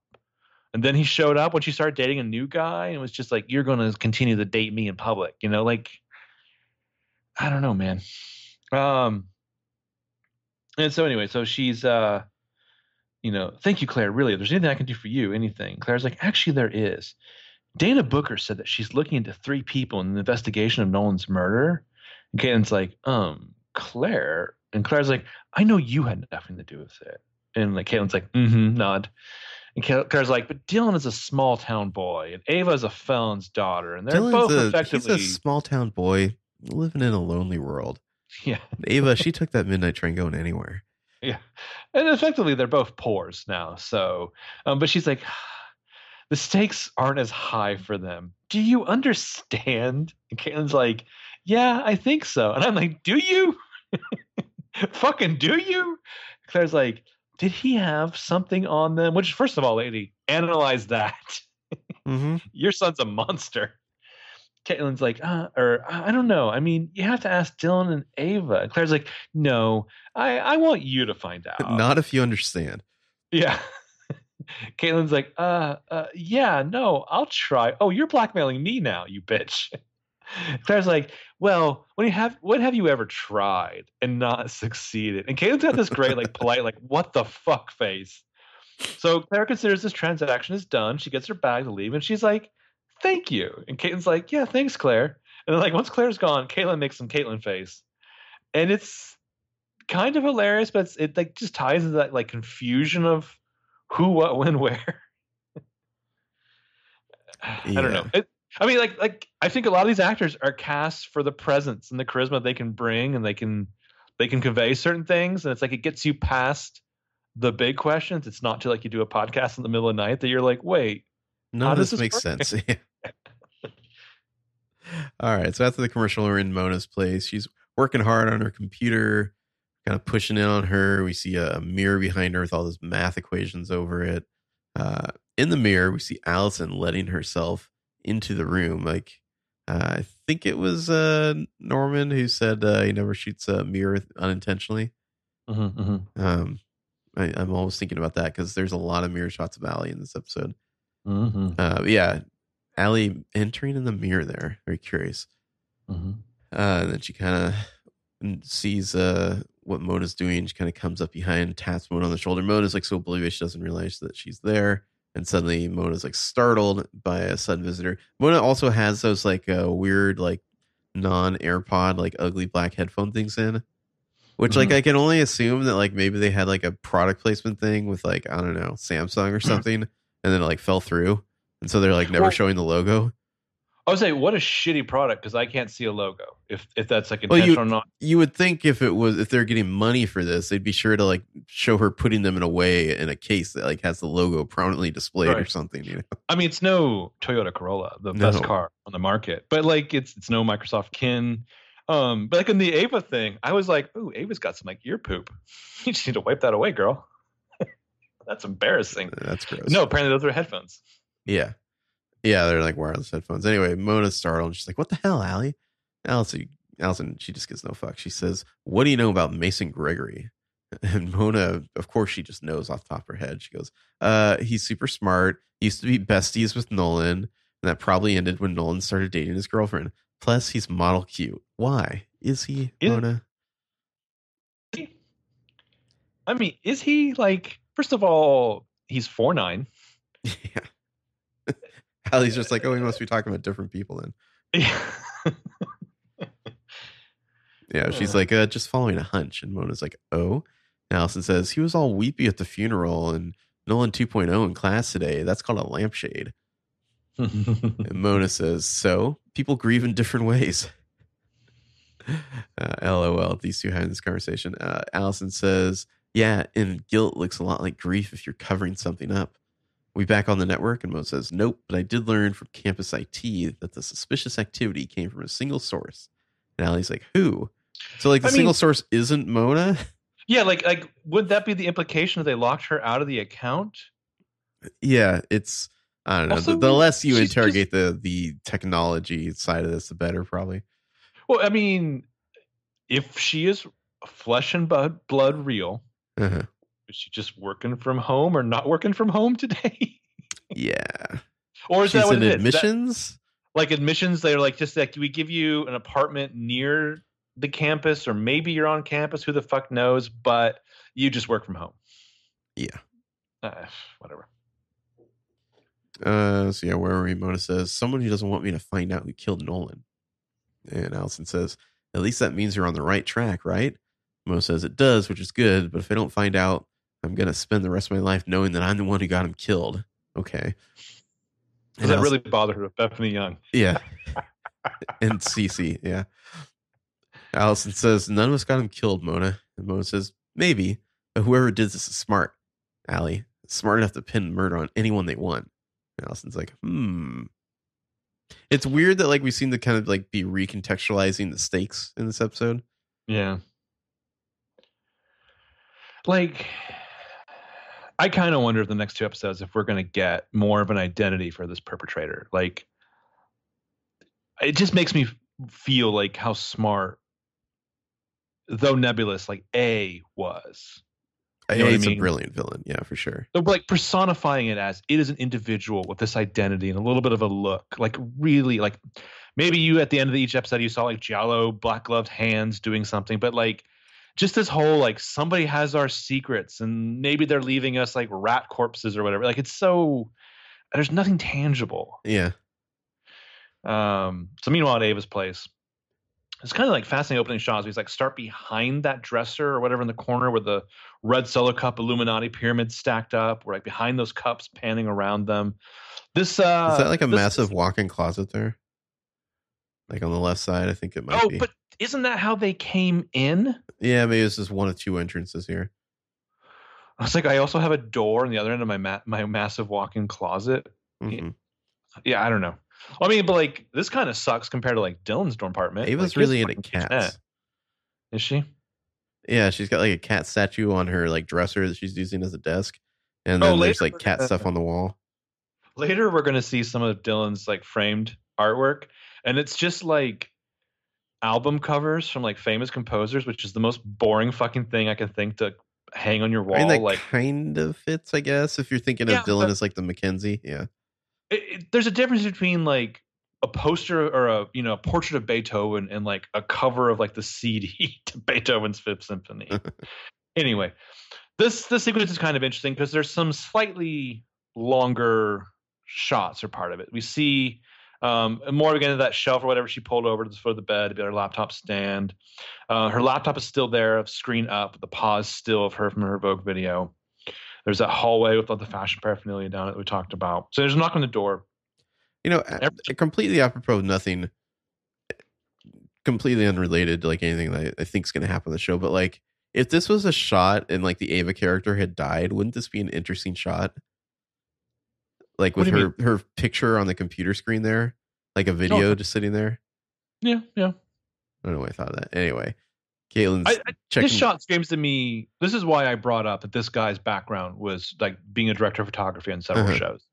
Because I think this is like, it kind of reminded me like when, you know, Larry Reedman started directing episodes. And it's like you saw a much different visual style briefly checked into the usual language. Anyway, everyone knocks on the door and they just let themselves in. Yeah, what the, these apparently. Like dorm rooms, they usually have locks that lock automatically, you know. Yeah, but this is Caitlin this time. She comes in looking around. She's like, Ava?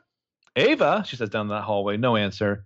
Caitlin has that present from Claire first, so she like looks around.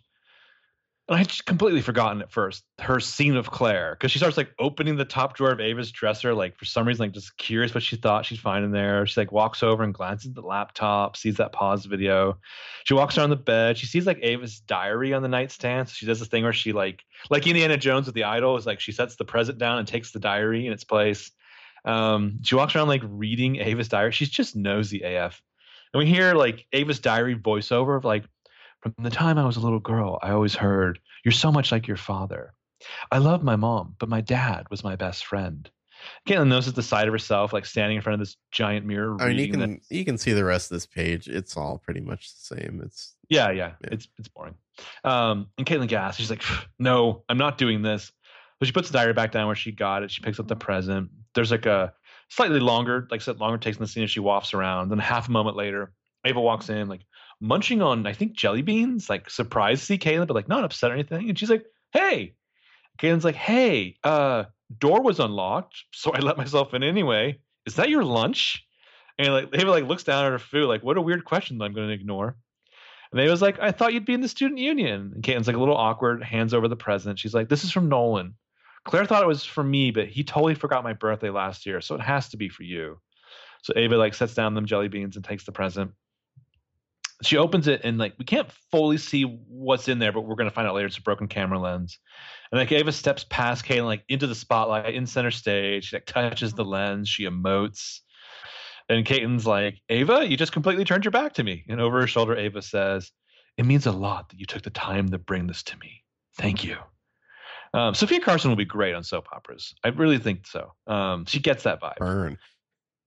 I, I kind of mean that in a good way. I don't know. Um, Caitlin's like pleased to have like done something nice, but surprised by it. So she changed the subject and she's like, oh, I better get back to the student union. I've got about eight hundred more bags of stuff. So math wise, she's done seven hundred bullshit. Um, Caitlin turns to leave. Before she turns around, Ava's like, hey, hold up. She like turns to face Caitlin. I'm coming with you. Ken's like, what about your Vogue video? He was like, you went out of your way to do something nice for me, even if it's just literally walking over here. And I did make you a promise. So Ken's like, huh, okay, thank you. And Ava follows her and like does a, like does like this weird spin around thing, like shut her door, like I don't know, like she backs out into the hallway. She shuts the door. It's very strange. Um, and he was like, plus I let Zoe take my coat and I want it back. Like, LOL, Ava, lock your door. There's a murderer out there. Yeah, she has like an actual deadbolt on her door. Like this isn't uh, a college dorm that has automatic locking or anything like that. No, didn't like you have a thing in your dorm where like some guy kept coming and like use your microwave? Well, we had to let him in. He wasn't. He okay. couldn't just come in on his own. Yeah. Okay. Wasn't just like Kramering you? No, because you you you know take the bus downtown to Taco Bell uh, mm. off campus, and then you take the bus back, and it takes you like at least a half hour. Uh, so the Taco Bell would be cold, and then you heat it up in a microwave. That reminds me. Did you ever listen to Do I Friday, where they investigated the uh, Trump McDonald's White House thing? I think I heard that one. Yeah, like the three hours. Yeah, like how long it would take food to the White House. Here's your cold McChicken, bitch. Congrats on your victory. Yeah, so uh, uh, cut to a fire burning in a hearth. It's night. The room is dark. We're panning across Allie's house. She's sitting on a couch paging through the B H E yearbook. She's got a cup of tea there. Uh, she's got her reading glasses on because even at the early age of like twenty-five, she's already losing her nearsight there. So uh, when did you start wearing glasses and or contacts? Uh, so I started wearing glasses for nearsightedness in my mid twenties, okay. uh, but that's because I could not see things far away from me, which is somewhat, you know, if you're that age, that's more typical. Uh, you don't start needing reading glasses till you're much older. Okay. So you're just saying she has shitty eyeballs. Okay, cool. Well, no, it's, it's like she's wearing reading glasses, which is odd because that's not something that young people need typically. I would love if somebody brings this up to her at the end of the season, and she's like, "Oh, these? I don't even need them. Yeah. I just put them on to feel smart." Exactly. Yeah. uh, so she pauses and peers closer at a photo of Nolan and Mason with fishing poles, holding up a uh, fish in front of the cabin. Uh, it will turn out later that this is the cabin that Nolan met Taylor at. Uh, given that there is no body of water near this cabin, at least that we've seen, can we assume that Mason and Nolan like caught a fish somewhere else, left the fish on the hooks, and then drove to this cabin and then staged the photos like a bunch of weirdos? That is weird. Yeah. Uh, and also the uh, caption for this photo is Secret Days, which, speaking as a former yearbook editor, what the fuck? And Allie's just gazing into the distance, no doubt thinking the same thing about this photo that I was thinking. You, you know what that caption makes me think of? Huh? Dropping loads. Okay. Uh, and then Allie uh, looks up as though she can hear the cello music in the next scene. As we cut to Dylan playing the cello in his dorm apartment. He's making some serious cello face here. Uh, but then as he's like swiping on his little iPad, like sheet music app, uh, swipes a couple pages over and suddenly it's like a, a photo of him shirtless with Nolan. And like they're in the dark, their arms around each other, big smiles on their face, just drop some loads. Uh, so I, I'm sorry, continue. I, was I, say, I, I guess the Beacon Guard camera captured this would be my assumption. Well, like when I first saw this, when I first watched this episode, my impression was that this was like in bed, like they were laying on their side. Uh, yeah, I think it's just like tilted. So yeah. Is this camera just like literally right above them? I mean, there's those Beacon Guard boxes everywhere, so maybe there's like a little secret camera in there.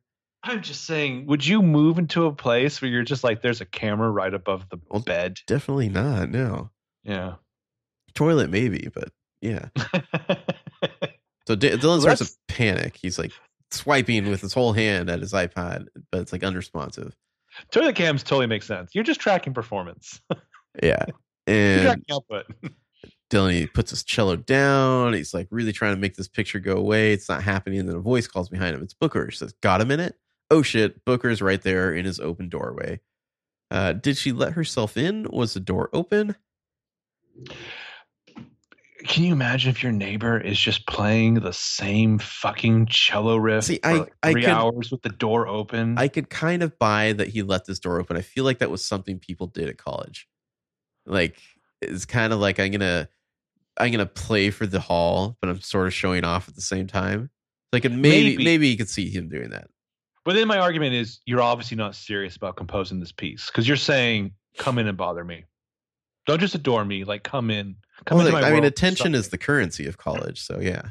True. But, like, yeah, I don't know. uh, so he spins around. He stands up quickly. He kind of puts himself between the iPad on the stand and Booker there. He, he just looks incredibly nervous, guilty as fuck.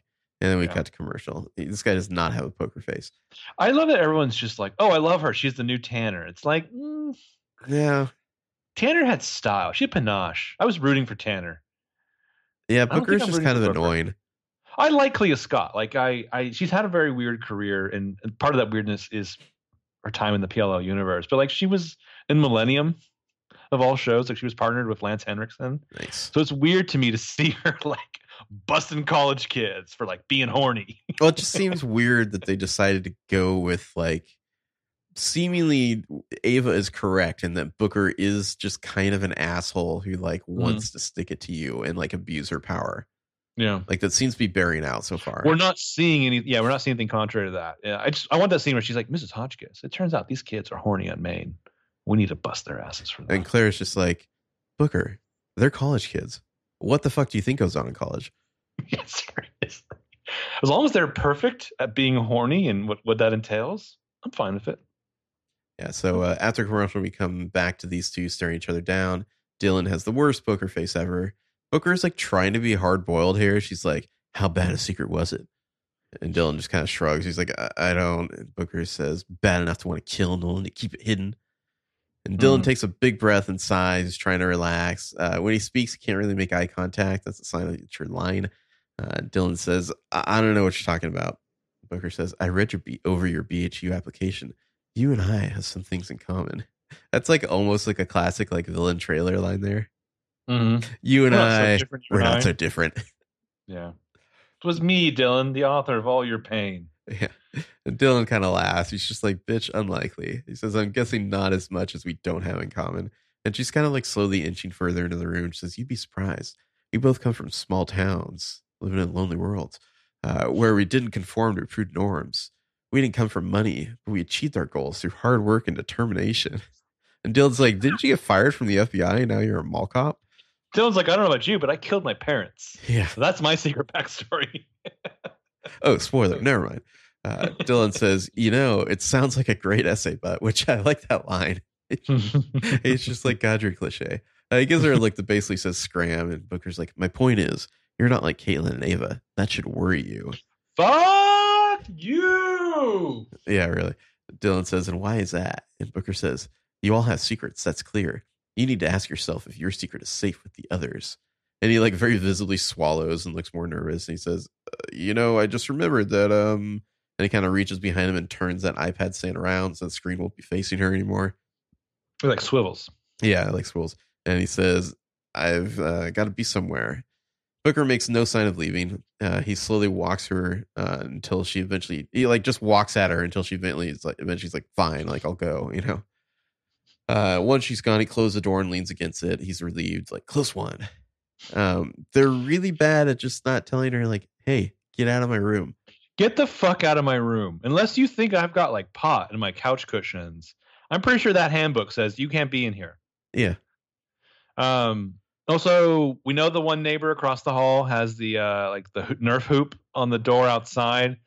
Dylan's also across the hall from the bicycle storage. Uh, it's because it's all closets on the other side. Remember, they have to sleep yeah. standing up. Yeah, that's why they play basketball in the hall. Yeah, yeah. So uh, Dylan's got a he's got a, a little L P record player there. I just noticed. Oh, good for him. Just gonna listen to some some Beethoven, some Bach uh-huh. on vinyl. Uh, I wrote down like a Spinal Tap joke later in this thing that I don't think anyone will get. Um, cut to Cochrane Student Union. A bunch of students are helping like fill up like like paper shopping bags for care packages for the troops or whatever. Um, Dylan drifts in. He's got this like cool guy leather jacket on. He like saunters over to Caitlin and Ava, who are enjoying themselves while packing bags. And he mock salutes Caitlin. Caitlin's like, "Hey, uh, I thought you were too busy to help." Dylan's like, "Well, I am, but you know, felt bad about ditching you." Hey, man, he mumbles. Um, Ava's like, "Yeah, I had the guilts too." That's not a Dylan's like. Huh? Nobody says I had the guilts. Oh, yeah. Anyway. Maybe she's going to start. Well, hey, paint her dark. All right. But paint me dark, Dylan. I had the guilts too. See, she's just like waiting to be like a soap opera matriarch. She's got it fucking made. She's half Veronica Lodge as it is. Um, See, that Dylan, I just that also is not a compliment, I feel like. Yeah. Well, I mean, I. Talk about Riverdale. I like Veronica. She just doesn't make any sense in the world that she's in. None of the characters make sense in the world that they're in. because it's like seventeen different shows that crash into each other stupidly. Um, Dylan's like, well, like Allison said, we got to be business as usual. If Nolan were alive, this is where he'd be. I don't think so. Nolan was cool. Um, Nolan like appears as a force ghost to dispute that fact. Yeah, Nolan would send a proxy. He'd send Mason to go do this for him. Um, but for some reason, he's like leaning like super close to Caitlin here, like too close. Is, am I wrong about that? He's yeah, like really close to Caitlin and Ava in this scene. It's bizarre. I like Dylan's affect because he is. Oh, I just fucked up my notes. He's like, I don't know, like you can't really get a sense. He doesn't play to any like stereotypes of any kind. Like he's just a dude who's a dude who's who's just doing what he does. You know, like you can't tell. Like he just, I don't know. There's points where like when he when he interacts with these two and they have chemistry, and I always like, oh, like I, I could ship these guys together, and I'm like, oh wait, no, I can't. Well, I think what what happened, which is weird in this scene, is that I, I kind of look up and I, you know, as I'm doing my notes, and he's like, like his nose is like three inches from her face, and I'm like, whoa, mm-hmm. that's kind of weird how close he is. Like it, it seems like this is like a like a romantic thing or something suddenly. And he does the same thing with Ava later. I don't know. It's just like mm-hmm. weird blocking or something. Well, yeah, like the, the last two episodes, I definitely got the feel that he has more, uh, more rapport. He's more simpatico with uh, Caitlin. They've had more scenes together, but like, it'll kind of shift. Like Ava gets into the fold in this episode. Uh-huh. It's like, I don't know, like they, they realize like Ava's not, not nailing it. Like she's not sticking like, she, like she should. And like they course corrected her. I like it better. Um, So Ken's like, yeah, and he's like, tell me what to do. And Ava like catch, and she like throws him like a like a little shower poofy, and he smiles when he catches it. So, so where are these troops deployed that they've got the kind of facilities where they can use a shower poof? I don't know. Someplace probably called like Camp Freedom. But I mean, like, do they need a care package if they're just like, I don't know, uh, like an Air Force base in the United States somewhere? You know, like, see, this would be like if they're actually deployed, right? Yeah, I, I'm all for or whatever their ship is. I'm all for supporting the troops and like like doing a little extra and like acknowledging that sacrifice. My bigger concern is why isn't the Navy giving them toothpaste? Do you do you get like a lot of water in your shower in the Navy? Is there, I don't know, because they're on a boat. Is there? They just I learned from, water, from, I don't know. From West Wing, you have like two hundred dollars ashtrays because they have to break a certain way. But like.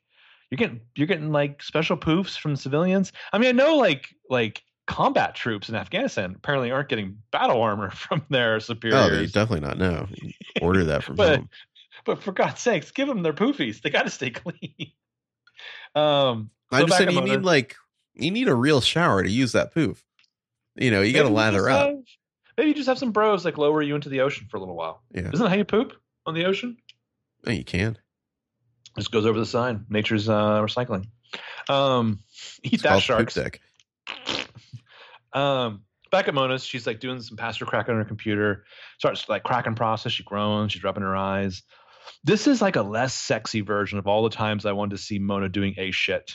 Yeah, I just I don't believe it would be this monotonous for her. I I just don't believe it. I just want somebody to say, Mona, you were fucking a. Seriously, seriously. Like, this is, like, not the same Mona who was just, like, casually blue snarfing from a car with with Hannah.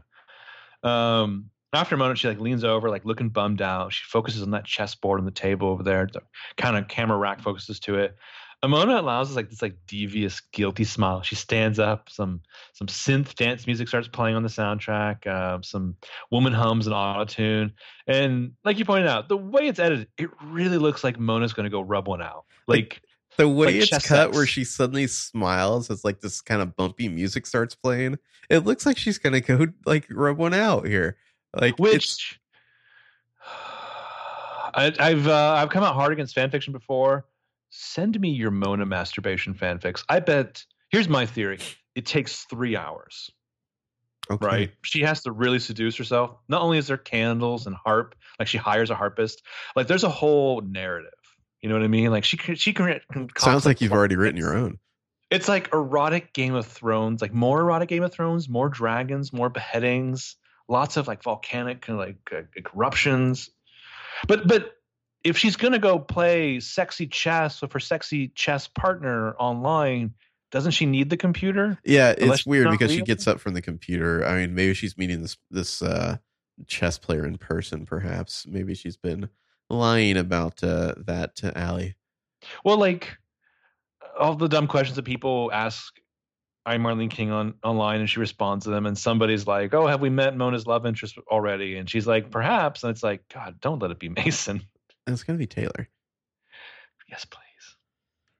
Uh, then we are back at the student union. Caitlin's checking her list as the other uh, perfectionists are packing boxes. And Dylan says, who ate all the cotton candy? And he holds up like an empty wrapper, and Caitlin points. Candy corn. At, or, sorry, can, candy corn. Uh, mm-hmm. Caitlin points at Ava, who snatches the empty bag away, and Ava's like, I'm sorry, I need the energy. So I guess it's like a, a little character quirk that Ava likes candy. She's eating jelly beans earlier, which, uh, hey. I mean, we'll see if that continues, or that's just like in this episode thing. Yeah. Yeah. I don't know. It's just, there's, I always think of uh, Buffy and her yo-yos as like the way to mm-hmm. do it really subtle, you know? I should buy a yo-yo. Yeah. Uh, so anyway, uh, Caitlin says, yeah, and you also ate most of the licorice, and don't deny it, because for about a half hour, your lips were black. Black licorice, too. Yeah, gross. And Ava's like, whatever, that? Fuck the troops. Uh, Ava's like kind of mock offended by this. She turns to Dylan and says, and you didn't tell me? And Dylan says, well, I wanted to tell you, but you're too busy stuffing your face with my candy corn. And she kind of tosses some packing peanuts at him, and he retaliates by throwing some back. And Zoe's watching this nearby. She's got this concerned, maybe resentful look on her face. And Caitlin's like, uh, hey, hey, hey, guys, focus. We're almost done. No, you're not, Caitlin. Because now Dylan is standing super close to Ava, like right in her space. And they kind of smile conspiratorially at each other. Mm-hmm. And then they nod, and Ava very softly says, on three. Dylan says one. Ava says two. And then Dylan picks up a box of packing peanuts and dumps them all over Caitlin. And Ava's like three. And Caitlin's like, that is so not, so not funny. And she like kind of whacks Dylan with her clipboard, but she's laughing about all this, enjoying herself. Here's why this is stupid. Like, that shit's supposed to stick to you. It all the just falls right off of her, yeah. A single one falls like in between the open buttons of her polo or whatever, and is gone in the next like time we cut back to her. So it's like, this was pointless. This is all on the ground. No one's picking this shit up. Oh, oh! I think we know who's picking it up. Her name is Zoe, because uh, she's very displeased right now. She's glaring at them. Yeah. Uh, and Dylan, uh, Caitlin's just said, that's so not funny. And Dylan says, I think it's pretty funny. And Ava says, all right, I think it's pretty funny too. And they're cracking up laughing. And Ava even snorts. Zoe is displeased. She's glaring at them. And she says, glad to see the kids are having fun while the adults are doing all the work. Kind of gives them all a look of disgust and walks off. Hello, Ava. She's kind of like hiding behind Dylan and like doing this thing where she makes fun of Zoe, Zoe by like talking with her hands. Um, Caitlin giggles some more, but you know, feels guilty about it. She's like, uh, yeah, she's actually kind of right. Dylan says, okay, let's get back to work. Let's finish up. And Caitlin right now says, it's always plotting to throw these three off the roof. Oh, yeah. Zoe's just like, I guess I'm going to need another roof. Caitlin says, no, I meant about the fun part. Ava kind of bounces a packing peanut off Dylan's forehead, and she says, I know, I kind of like hanging out with you guys, even though maybe I did all last year. Uh, and she kind of tries to throw another peanut at Caitlin, but Dylan kind of slapbox it away, and they chuckle. And it quite sounded like, because Dylan's got to drop some real shit here. He says, I need to tell you guys something, all right? I, I didn't come here tonight because I felt guilty, all right? I came because I let Dana Booker get in my head, and I didn't know if you guys were going to turn on me. Kind of gives a guilty shrug, and Ava and Caitlin understand. Caitlin says, Dana cornered me too. She's got Nolan's phone, and Dylan's like, oh, great. So we have to worry about Nolan's phone and his stash of se- secrets. Uh, Caitlin says, she's just trying to divide and conquer us. And Ava says, well, now that you two started it, there's actually something I need to tell you. Oh, really? Is there, Caitlin? Mm. Yeah, so then all of a sudden we're... Uh... We're behind a white Mini Cooper as it like drives down a wet road at night. Uh, license plate zero zero one C P F.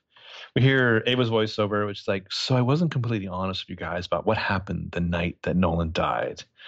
So we're in the car. Ava's driving. Caitlin's in shotgun. Dylan's like in the, the tiny little back seat, like in the middle. Uh, so this was Mini Cooper was Ava's all along, which is, yeah, kind of anticlimactic. Um, it's just like, and, oh, okay. Yeah, and it's like, well, at least we didn't have to wait like seven episodes to get this. So Ava was like, I followed him out here to his cat to this cabin. Caitlin's like, what was he doing? And Ava was like, some blonde dropping loads. Um, Caitlin says nothing, feeling awkward. Which again, like, let's get some Dylan face. Yeah, really. Like Dylan's like, I like blondes too. Uh, Ava was like, I know. I was so humiliated, especially after I saw him fucking another girl three hours earlier. It's like especially two after one. I walked into my uh, uh, dorm room and he was inside someone else. Yeah, in my in my bed. Yeah, I don't know, man. Like, yeah, like again, dude, it's got way too much jam. Do you think like, Ava washed those sheets? Because she was I'm, like like smelling his shirt later, you know. You asked a question, and now I'm fearful that she that there's a possibility she wouldn't. I don't think she did. Ooh, because like, she had oh, his shirt and like wanted like the scent of Nolan, you know. So like during that three days where she didn't shower and she's like drinking and she's making that pyramid stack, she like lays down on the bed, she stares up at the ceiling, and then she's that thing where she like gets up to go pour more whiskey and like the sheets like stuck to her back. Oh, that's the grossest thing ever. Um, yeah, so it was like, I know, I was so humiliated, but now I'm thinking that maybe it wasn't what I thought it was. It was the gift. And Dylan's like, what gift? And then it was like, um, Claire Hotchkiss found a present that was meant for me from Nolan. It was a broken camera lens. Kane's like, hmm, yeah, that's right. I gave that to you. I know what that means. Um, Dylan's like, does this mean something to you? And Ava's like, do you guys remember um, last year, but also kind of in the books when that jerk found out about my dad and outed me to the whole school? And they're both nodding. And Dylan's like, mm-hmm. And Kane's like, yep. And Ava's like, it was the worst day of my life. And and on top of the feelings of so shame, so shamed, the paparazzi found out where I was with my friend Olivia Jade. And they started taking photos and no one tried to stop him. But this one guy, he was just getting aggressive and no one ended up like smashing his camera.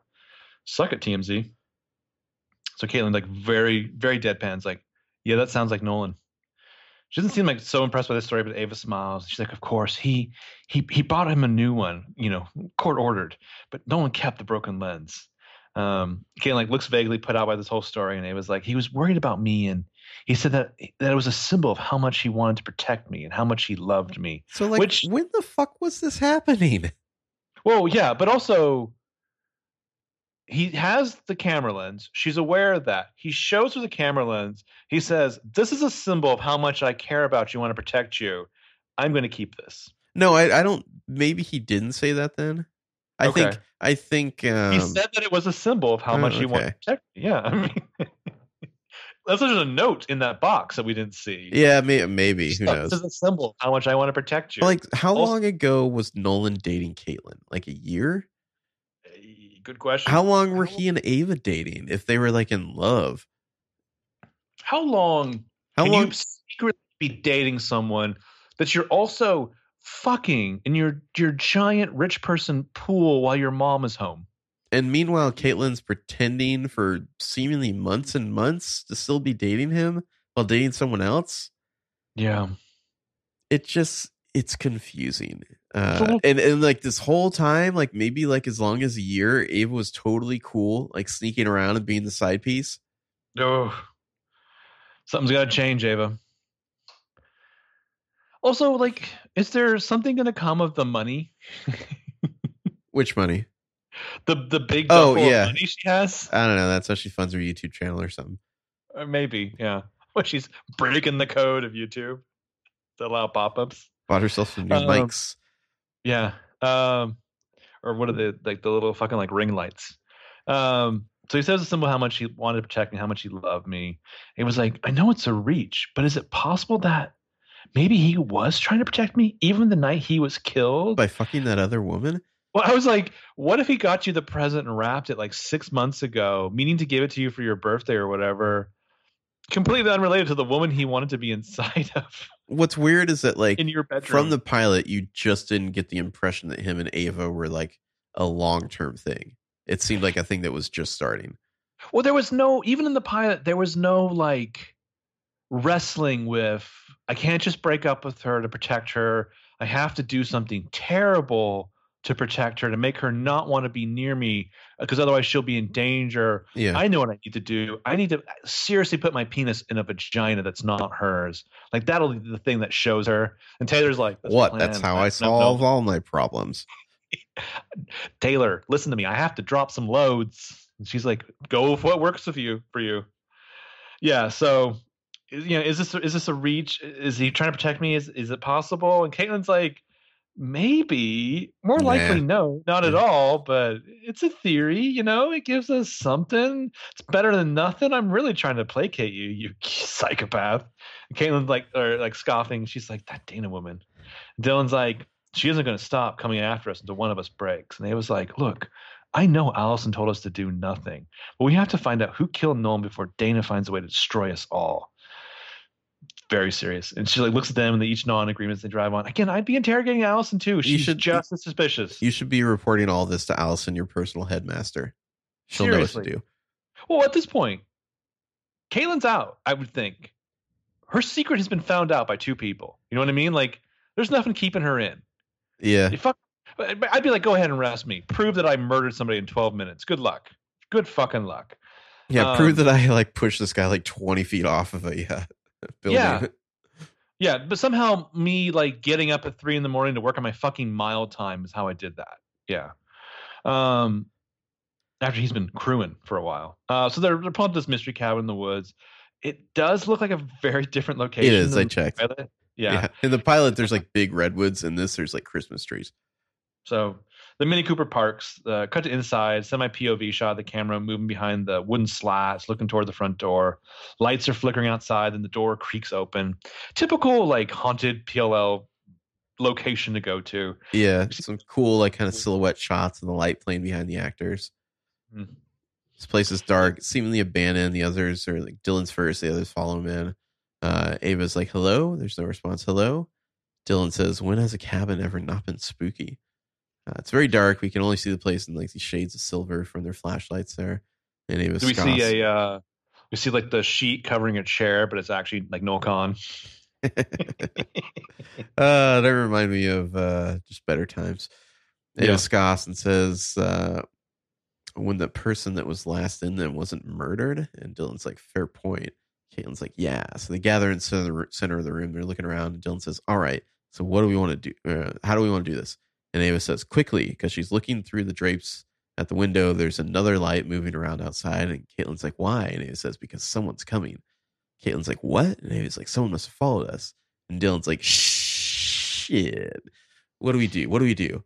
Uh, and Ava says, hide. And Caitlin's like, where? What? Where? And so they're just like scrambling around to find a place to hide. They're doing horribly at it. Front door opens. A light shines on their faces before they can even get to cover. They're kind of shielding their faces from the light. We can't see who it is. And Caitlin goes, oh my God. And then we cut to commercial. Mm. After break, the mysterious figure switches on the lights. And, of course, it's Allison DiLaurentis. There's a half second there. I really like it was in the it was in the trailer. I really like that shot of Allison as she starts to lower the flashlight. Oh, yeah, yeah. It's like um, how was I describing it in conversation? Like Botticelli film noir figure. Like she's got this great. The camera loves Allie in this whole episode. It does. Yeah. It does. Like, like, but it's great, great, like, terrorized. What am I looking at? Like, beyond this camera's lens or whatever. So good. I'm sorry, continue. I mean, it's it's almost weird in a way how much the camera and the script are just, like, adoring to the Allie character. And mm. these three are just, like, an afterthought, kind of, you know? Yeah. They're just, like, well, there is window dressing.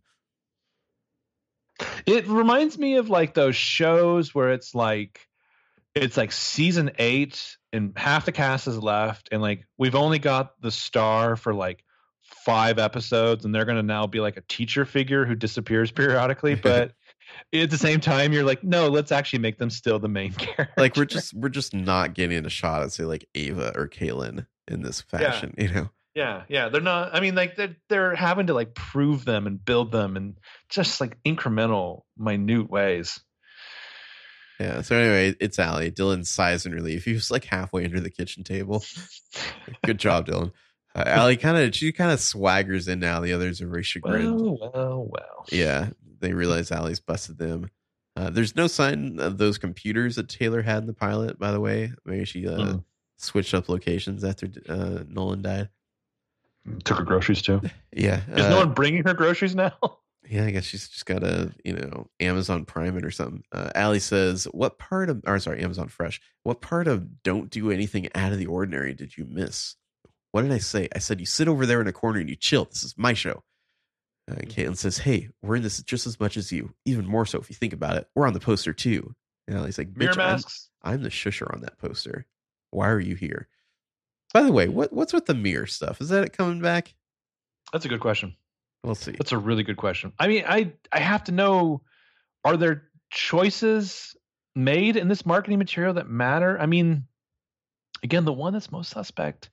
I get like, ooh, Ava is inspecting the red coat like mannequin. You know, I I get that. Okay, there's she's she's doing fashion stuff. There's a mannequin, whatever. Like I get that kind of call. Like I don't need to see Ava in a red coat.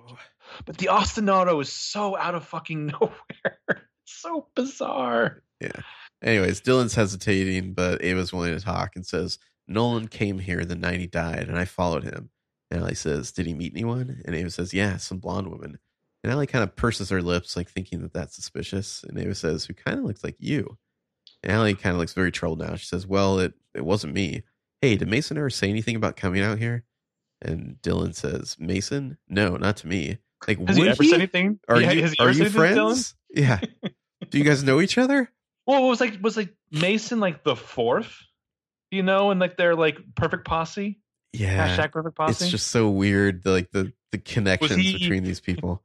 You'll get this reference. Was he the Lucas Haas? Yeah. So, uh, yeah, no, not me. Davis says, why did he do that? That thing earlier in class. And Allie says, I think he's got a pretty big chip on his shoulder. So if Mason is a Lucas Haas, who's the uh, the David Blaine? Who's a David Blaine? Who's a Toby Maguire? Who's uh shit? Um, wasn't some fucker like Entourage in the the Pussy Posse too? Oh, I can't remember. You you talk. I'm just gonna okay. Google Pussy Posse members. Yeah. So. uh Yeah, why did he do that? The thing in class. And Allie says, I think he's got a pretty big chip on his shoulder. And Caitlin finds this response suspicious. She kind of smells a fart there and says, uh, did he mention this place to you? Is that why you're here? And Allie says, he said a lot. And so did last year's yearbook, which my tulpa Mona told me to look at. Uh, I just had to connect the dots to find this place. Ava says, so what are you looking for? And Allie kind of smiles and she goes, secrets. I mean, they're just giving her all the good lines here. She's like prime suspect in a trench coat, like just a hard-boiled detective now. Mm-hmm, mm-hmm. And Caitlin says, okay, well, it's I'll take a look around and see if we find something. And Allie goes, worth a shot. So they all get kind of turned to explore a different corner of this cabin here with their flashlights. Some like not quite P L L mystery music's playing. Uh, for some reason, nobody checks the bedroom. I guess Kazari's not here. Like there's this mm-hmm. big door on the other side of the place that just nobody bothers to like see if it opens. Oh, shit. What? All right. Well, so... Uh- most of the Pussy Posse members, it's like an Ocean's Eleven of like just fucking mediocre, you know, uh, Friends of Ben types. But so let me just give you the whole list here. DiCaprio, Tobey Maguire, Harmony Korine. That sounds about right. Yeah. Kevin Connolly. Here's a shocker one. You're not going to know this guy's name, but J R Ferguson. Do you know who that is? Mm, it's That's not the guy from Mad Men, is it? It is the guy from yeah. Mad Men. It's the guy who ends up with, uh, what's her name? Yeah. Yeah. Totally, yeah uh, Peggy. Yeah. Can't remember his name dude. at all. Yeah. Yep. Stan? Maybe. Sure. Maybe Stan. Q-Tip, David Blaine, Sarah Gilbert. Okay. Like the, the token lesbian. Yeah. She's like, what? Am I giving you some kind of cred? Uh, Lucas Haas, Ethan Suplee. Oh, I love this article. Devoted Scientologist, Ethan Suplee. Uh, Joshua John Miller, who apparently is the little brother in Teen Witch. R D Robb, who's the guy who directed It's a massive uh, posse. Plum. Yeah, this is a this is like a I feel like half these guys just like edited the Wikipedia page, put that on there. This is a straight up uh, Stan Rizzo is his name. This is a straight up Ocean's twelve of just like shitty white privilege in Hollywood. Damn. Okay. Sorry to derail you. All right. Anyways, uh, so they're they're turning around to search. Caitlin shines a line in a corner. It seems like there's like a fire poker there. I don't know if that's supposed to be important or not. Uh, Ava's checking some drawers. Allie spots like a green flower stem on a shelf and kind of pauses at it. Dylan finds another one of those gum wrappers under a table and he pockets it. Ava seems like she sees him do this and they lock eyes, but like don't say anything. Allie maybe noticed too. She's silent. She leaves the flower stem behind. Uh, they kind of rejoin the center of the room, and Allie's like, find something? And Dylan's like, nope. I thought so, but no. And she kind of looks between them like she knows more than she's letting on here. And then we cut to outside the cabin. The light switches off, and Allie and the perfectionist file out. And Dylan says, so did you find anything? And Allie says, it's hard to tell when you don't know what you're looking for. Uh, insert like classic Daryl Zero, you know, go looking for something particular, it's very hard to find it. But if you go looking for anything, the odds are very mm-hmm. high in your favor. Yeah. Uh, they walk back to the car. Dylan's kind of making these awkward noises, like not sure what to do with the sudden addition to the group. Like, uh, so you need a ride? You want to buy us alcohol? Yeah. Allie says, no thanks. I parked down the road. When you don't know what you're going to run into, it's best not to announce your presence, amateurs. Uh, she's just like spooling out these worlds, uh, pearls of uh, sneaky wisdom here. Also, I, she has a car now in Oregon. I really just want Caitlin to say, Jesus, Missus D, what was your degree in? Criminology? And Allie's like, no, crime. And then Allie uh, gives him some saucy eyebrow wags and uh, just walks off into the forest like a psychopath. I, uh, well, well, well, Forrest. Um, I have two issues with the scene that we just saw. Um, obviously, it's not quite done yet, but like the one I can drop now is, man, maybe R A was onto something. Check the bedroom. Mm-hmm. Just cross it off your list. The other is Allison picks up on a clue that she's not present for the setup of last week. Which clue? Oh, the gum. The flower. The flower. Was the flower last week? Yeah. Well, they went to the rose, the, the greenhouse, and the, the Taylor liked to plant roses for mom. Oh, I, you know, I didn't even make that connection, I guess. Yeah, the gum she doesn't see, I don't think. So I, I wasn't even thinking clue. That the flower... I was just thinking the flower was fresh. Was I guess the my only thought about why she would find it interesting. She goes and directly ties it to Taylor, though. Yeah, yeah. But she doesn't know that Taylor, you know, and Rosa. But she ties it because she finds the Instagram post. I don't know. Yeah, it's a little tenuous. Instagram's a funeral. Is that tacky? I don't know. Social norms. Hashtag Nolan Hotchkiss funeral. Yeah. Like, is there a thing? Is that what Claire's doing at the thing? Welcome, please. The uh, uh, approved hashtag is Nolan Hotchkiss funeral. Please use that. Hashtag dirt nap. It's P L L Perfectionists with like five L's. uh, so later, the uh, Perfectionists are driving down a one-lane road in the dark. Dylan's still in the backseat. He's sniffing. He kind of smells a funk, and he's like, what's that smell? And he's sniffing some more. Uh, they're not smelling anything. Uh, Ava says, I don't smell anything. Dylan goes, mm, me neither. I guess it's confined to the backseat, like in your fucking face, Dylan. Mm-hmm. And he's like, all right, moving on. And he holds up the gum wrapper he found, and he says, this wrapper is the same one we saw in the woods. So whoever heard us that night was also in the cabin. And Caitlin says, or two different people like the same kind of gum. I mean, three is a pattern. Two is just a coincidence. Uh, three is enemy action, according yeah. to Ian Fleming. I mean, uh, Caitlin, if your mom's in the military, you should know that, you know, once is happenstance, twice is coincidence, third time's enemy action. Mm-hmm, mm-hmm. Ava says, and why didn't you show that to Allison? I mean, you're the one who said we could trust her. And Dylan says, uh, I don't know. I guess I should have. She's like, okay. Uh, Caitlin says, best way to find out if you can trust someone is to trust them. Mm. Sure. Uh, Dylan says, yeah, I guess I just thought that maybe she was the same blonde that you saw that night in the cabin with Nolan. So Dylan's just like, oh, maybe Allie was fucking Nolan.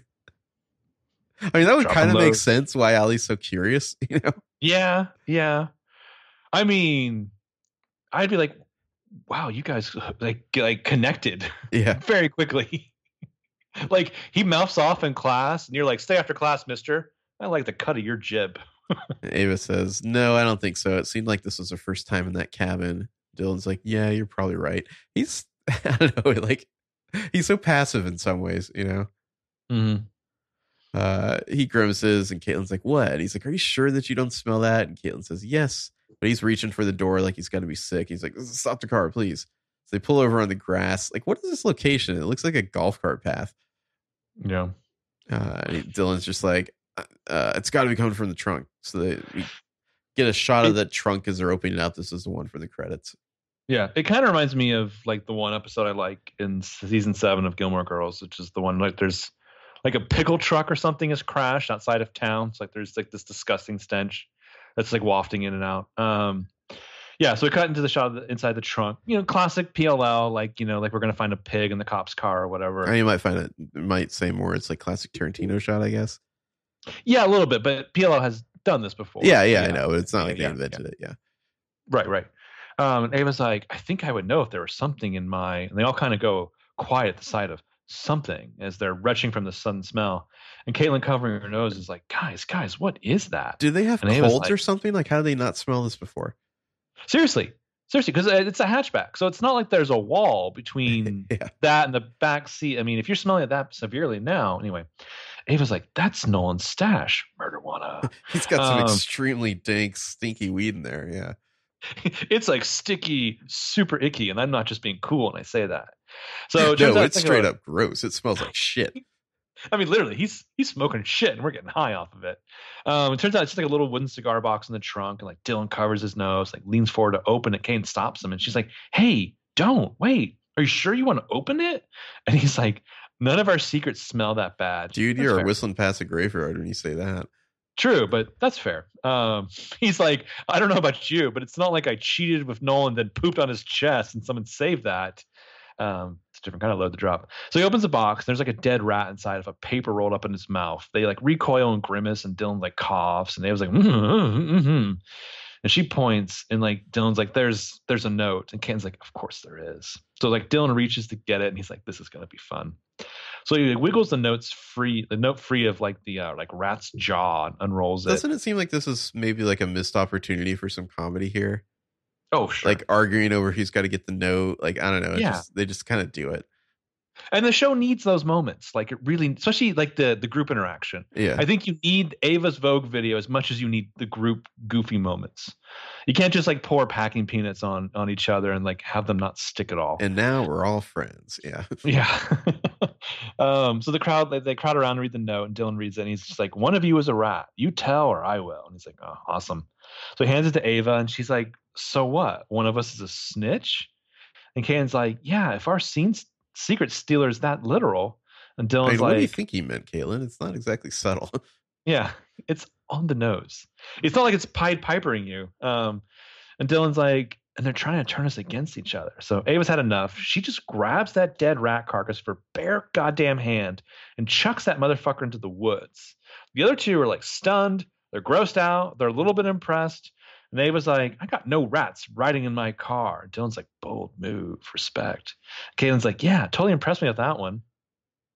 Uh, yeah, I just said that, Caitlin. Um, Ava looks down at the note again and crinkles her nose, and she's like, does anybody have some Purell? Because I was like, seriously, Ava, yeah, wash the wash, fuck wash. out of your hands. I mean, I, I like this moment, but it seems like shouldn't this have been more kind of embedded in Ava's character this whole time? Yeah.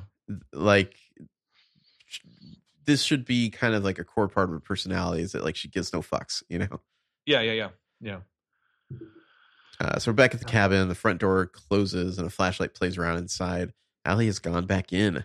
Uh, we come inside with her. We see she must have doubled back uh, after the perfectionist left. Her tradecraft just seems way more advanced than these amateurs. Mm-hmm.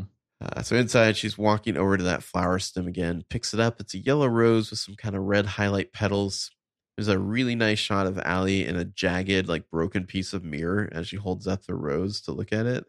Uh, mm-hmm. The yellow feels like a symbolic call uh, callback to the infamous yellow top. Mm-hmm. Like even the yellow top itself, like the way it was cut, kind of like was maybe a little bit flower petalish, you know, just like it's like. Well, in, in general, we just don't see a lot of the use of the color yellow yeah. elsewhere. Uh, so maybe this is a sign that uh, Taylor Hotchkiss possesses some of the same ennui that Allie does. Uh, mm-hmm. Allie does kind of like this weird spin around in the mirror as she walks away. Like it's just like they're putting so much care and attention into how they shoot Allie here. Like it's a really neat shot in that mirror as she turns around and walks away into the dark, and then it cuts to black. Yeah.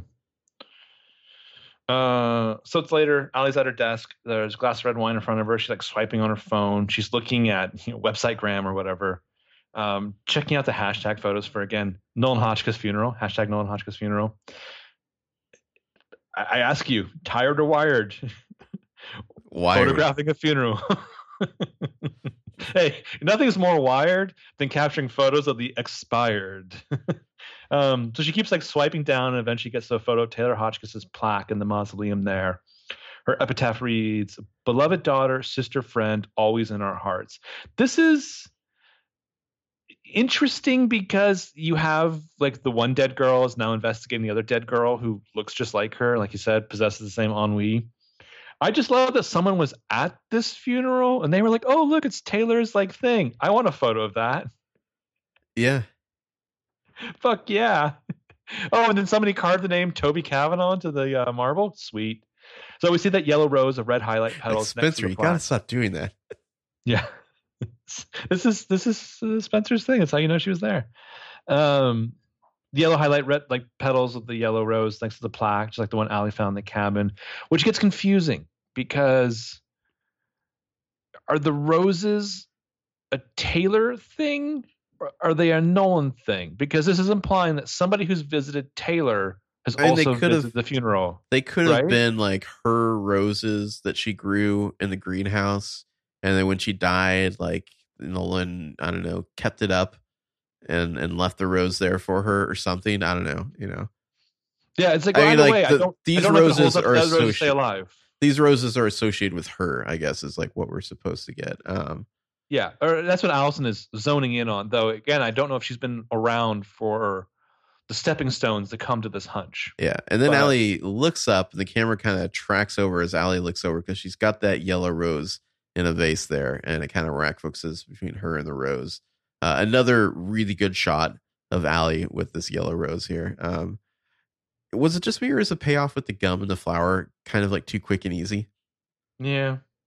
The the gum payoff, if you can call it that, feels very P L L. I mean, I'll have more of that later, I guess. But like, I don't know. It was like you found a rose and then the next scene, you're like, oh, this is who the rose connects to. Got it. Mm-hmm. Mm-hmm. Uh, anyway, yeah. So we're back in the quad. The Perfectionists are walking to their dorm halls.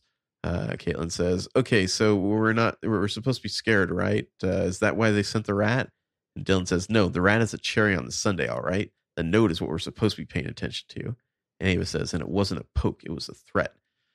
Uh, so they stop at that pathway in the middle of the quad where they all kind of gather before going their separate ways to maybe murder Nolan. Uh, Ava's coat has this bizarre red back panel to it. Like, to me, this looks like something Excalibur would have worn. Like, it's like not quite cool enough to be X-Men. Yeah, it's very strange. Yeah, it's a bizarre coat. I don't know why you want that coat back personally, Ava. I mean, I guess your dad gave it to you. Uh, Caitlin says, is it, is, oh, this is the same coat. Yeah. Okay. Yeah. Oh, you're taking your coat back. You just gave it to me. Oh, geez. Guess I'm going to have to murder you too. Caitlin says, guys, how are we supposed to be business as usual? And this is happening to us.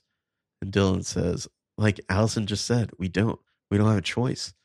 And Ava says, until we get our secrets back, we have to find a way to do it all. Everybody got that? Three episodes in, new mission statement. Uh, mm-hmm. Caitlin says, no, I. It, it's it's too much to take on. And Ava says, Kate, you of all people can handle this. I know I joke about you being good at everything all the time, but somehow you make it seem effortless. Uh, there's just like a whole lot of like characters telling other characters what their traits are on yeah, the show. It, but like play it off like I'm I'm building you up. I don't know. Uh. Yeah, Caitlin like kind of gratefully exhales and says, it's not. Caitlin says, I know. It's like they're having a real moment here. Even though they're all, are all supposed to be perfectionists anyway, so they should all kind of understand this. Well, it's it's weird. It's weird. This moment feels super awkward. Like, though arguably these two characters should know each other, even though they claim they don't. Yeah. They, I think we kind of sense the rivalry between them already. But like the when Allison makes the comment to Caitlin at the beginning of the episode, it's just like, I believe you could do anything if you put your mind to it. It's like, you don't even know this girl. Yeah, really. Uh, uh, so anyway, Dylan says, I'm just glad that we're not alone, right? That we're in this together. At least I'm saying that so you won't screw me over. Uh, mm-hmm. Caitlin says, yeah, I mean, are we together? And Ava says, we did make a good team out there. I mean, I don't know. Allie showed up and just housed all your amateur asses, but sure. uh, so they all chuckle and smile to themselves. Friendship rainbows. Uh, and mm-hmm. Ava says, well, I've got my Vogue application video to suck less on. So, and Caitlin says, yeah, and I've got my congressional interview to prep for. Sure. What? Uh, and moms what? have been bugging me for days. Yeah. D- Dylan goes, I've got, and he like throws both his hands up, everything. So good night. And Ava says, okay. Uh, another overhead shot of them all going their separate ways. And then Dylan spins around and calls back to them. He's like, guys. And Ava's like, yeah. Dylan says, can I borrow you for like ten minutes?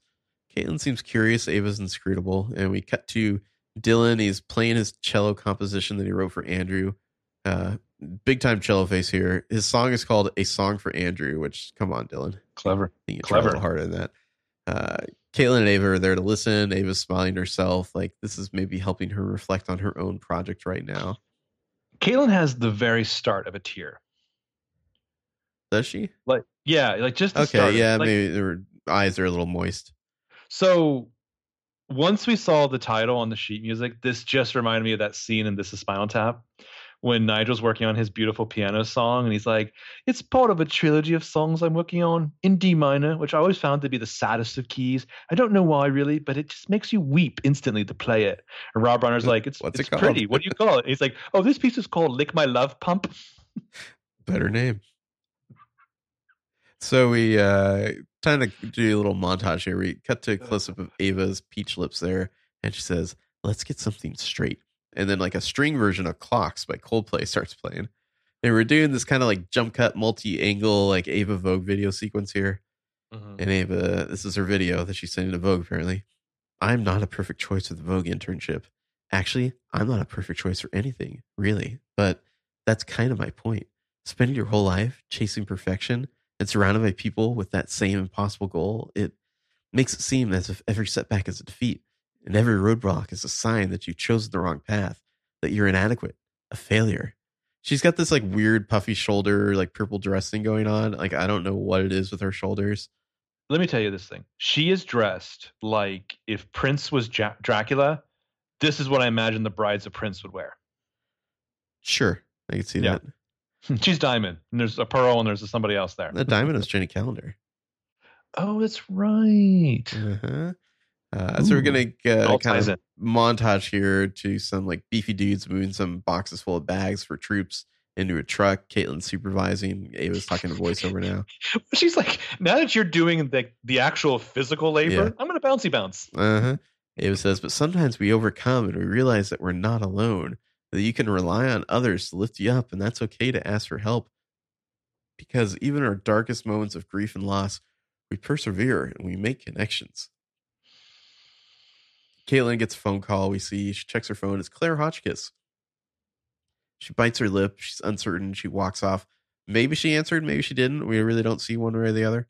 Yeah. Uh, and then Ava's saying, look, I'm a work in progress, but I'm realizing that success is about never ma- isn't about never making mistakes. It's about learning from your mistakes. So no, I'm not a perfect choice for anything, but I am the right choice for this because my mission statement is in line with yours to lead and inspire. Sure. So I've just defeated the whole idea of being a perfectionist. Yeah, I know. It's, yeah. Show over. uh, meanwhile, we've kind of cut to uh, Mona. She's like do, running her password cracker. Uh, finally gets to one hundred percent. Mona kind of grins gleefully and leans closer to see what she can see. And after a beat, she frowns. Her screen shows access granted. Uh, then she looks up. Like somebody must be at the door. So she gets up to answer as Ava's monologue ends there. Like, do you think that video is really going to seal the deal for Vogue? It, I don't know, maybe it's like just exactly the kind of like vapid corporate speak they're looking for. I, when would this even transpire? Like, I'm sorry, is episode eight about her Vogue internship? Like, I feel like you got bigger fish to fry. Yeah. Uh, anyway, Mona answers the door. It's Allie, who has like the sort of vulnerable look on her face as the door swings open that usually presages a hookup. Uh, mm-hmm. She's got the yellow rose with her. So uh, sweet. And uh, Mona says, Allie, come in. Allie walks in, kind of sort of in a daze. Mona shuts the door and comes over to see what's up. And Allie says, do you know why I faked my own death? And Mona, that is a conversation starter. Oh, yeah. Mona says, because everyone in Rosewood wanted to kill you. And Allie just kind of getting a little sassy. She goes, not everyone. And Mona just gives the most classic, like, knowing Mona a smirk. Mm-hmm. Uh, it's just, man, when you see those glimpses, it's it's just wonderful. Fall in love. Yeah, Allie says, but that's not the point. This campus, this town, something's wrong here. Something worse than we've been thinking. And Mona, like, pretending to be alarmed, is like, what? And Allie says, I think Taylor Hotchkiss might be alive. And Mona's really doing her best, like, shocked and dubious here, even gasping a little as if she didn't already know this and hasn't been railing Taylor for the past several months. Uh, I just don't believe that this is a surprise to mm-hmm. Mona. Also, like, w- rewind back. Everyone wanted to kill you. And Allison says, not everyone. What if that just started like the last gasp of like the romantic comedy monologue speech right here? Like, what if Allison just went like full Notting Hill on Mona? Like, I'm just Mona, a girl standing in front of the crazy stalker. You were always there for me, sending me love notes, like written in lipstick on mirrors, showing me that you really saw me for who I was, sending me like crazy fucked up voodoo dolls to show that you care. Let's, Let's smash. do it. Yeah. Let's just make a mess, a sexy mess. Uh, meanwhile, back out in the quad at night, Caitlin's like walking across campus. She comes across Mason and his posse of losers. Uh, Mason and the boys. Um, he's going to give her some yeah, more smut. J A Ferguson's one of these guys. Yeah. Mason's like, hey, you want us to walk you home? I mean, there's a killer on the loose after all. uh, Ken's like, no, I'm I'm good. Mason's like, all right, suit yourself. Take back the night. Um, he gives her like an asshole smile, like walks off, pulling a stick of gum out of a package. And after like popping that stick in his mouth, he tries tossing the wrapper in a trash can. He misses. He keeps walking. We only get one what planet. A chode. We only get one fucking planet, and you're littering, you son of a bitch. That's not perfect. Um, Caitlin smiles mirthlessly at him, like waits for him to leave for walking on. I don't know if she suddenly thinks, like, I should go pick up that litter, or if she's like, oh shit, he's chewing gum. Either way, she goes and picks it up. It's the same kind they found in the woods and in the cabin. Oh shit. Oh boy, it's Mason. So it means end of episode three, start of episode four, he's clearly not the killer. Yeah, I know. The mystery music ramps up. Um, she glances over to see like Mason, his team of dudes, like drinking brewskis on that picnic table, not far away. That picnic table again, which cool guys, huh? Yeah. Is that how they spend their night? It's like Mason and a donkey dick Doug over there for sure. He's like, this is how this is how my my fellow like uh, uh, catalog model friends and I spend our time. So she pulls out her phone and dials, and into the phone we can assume that she's talking to the other two or one of the other two. She's just like, hey, I think I knew who was in the woods that night. It was Mason. Bum bum bum bum. I don't know, maybe it's Allie. I don't know. Who knows? Although yeah. they don't seem, she doesn't, none of these three seem very motivated to uh, bring Allie into things. Yeah. Like this, like you had your opportunity at the beginning to, you know, come clean up some clues, but whatever. Yeah. So the gum wrapper reveal, I guess it's okay. Um, they already did this exact same cl- uh, clue payoff in P L L though, and it was done better there. So it's mm-hmm. kind of like, we've seen this before, you know, mm-hmm, and I think mm-hmm. it it was so much better in uh in uh Unmasked because the gum wasn't the primary reveal that Mona's a like the sweater sets were. Mm-hmm. Like the gum was like the cherry on top. It was that second piece of confirmation, which is why it was mm-hmm. so good. Well, but to to call back to something you've already done, wouldn't that make more sense if in this clue set, like Allie or Mona were involved? Yeah, well, it's just weird because like that, the Mona reveal was so good, and it was mm-hmm. set up like several. You know, there's so much setup to it. Like the sweater sets scene, uh, scene was like I don't know, uh, ten episodes earlier or something like that. You know, mm-hmm. or, or more. And so it's like, like smart, really smart. It, yeah, it was really relying on the audience picking up on that the same way Spencer would. You know, it's like we trust you to put this together. Yeah, I, I, I wonder, though, like, still, obviously, with P- the P L Ls, you have four of them. You have, like, the four humors. With these three, you've got, like, your ethos, your pathos, your logos, presumably. Like, who was the the um, the ethos? Yeah, I don't know. I mean, like, I, I kind of thought, okay, Caitlin's the Spencer. Ava's maybe the Aria. Like, like they Dylan don't, might th- be the Hannah. It, that, none of it quite correlates. They don't feel like a true power trio to me. I don't. I don't know who would be the ethos, power, pathos, and logos of these three. Well, and then to take it one step further, let me just say, so next week we get Joseph Doherty and Roger Cumble returning to the P L L universe. The trailer would lead you to believe there's some like wonderful Wizard of Oz illusions with Taylor all over the place. Can that be mapped onto the characters? Like, is Dorothy trying to get back to Kansas? Are the perfectionists trying to get courage and heart and brains? Like, who's doing what there? Yeah. Yeah. I mean, I don't know. It's Allie is, as we've said, she's clearly dominating the show here. The perfectionists are better in this episode, but they still feel so secondary. Like, even they had a lot more screen time, and it was more active in the plot screen time, but the, the way they mesh together is still bizarre. I I don't know if it was clear. I don't know if we like came off as negative in the last one. Like, I like the people who make the show, and so far I am enjoying the show. There are some frustrations, some questions.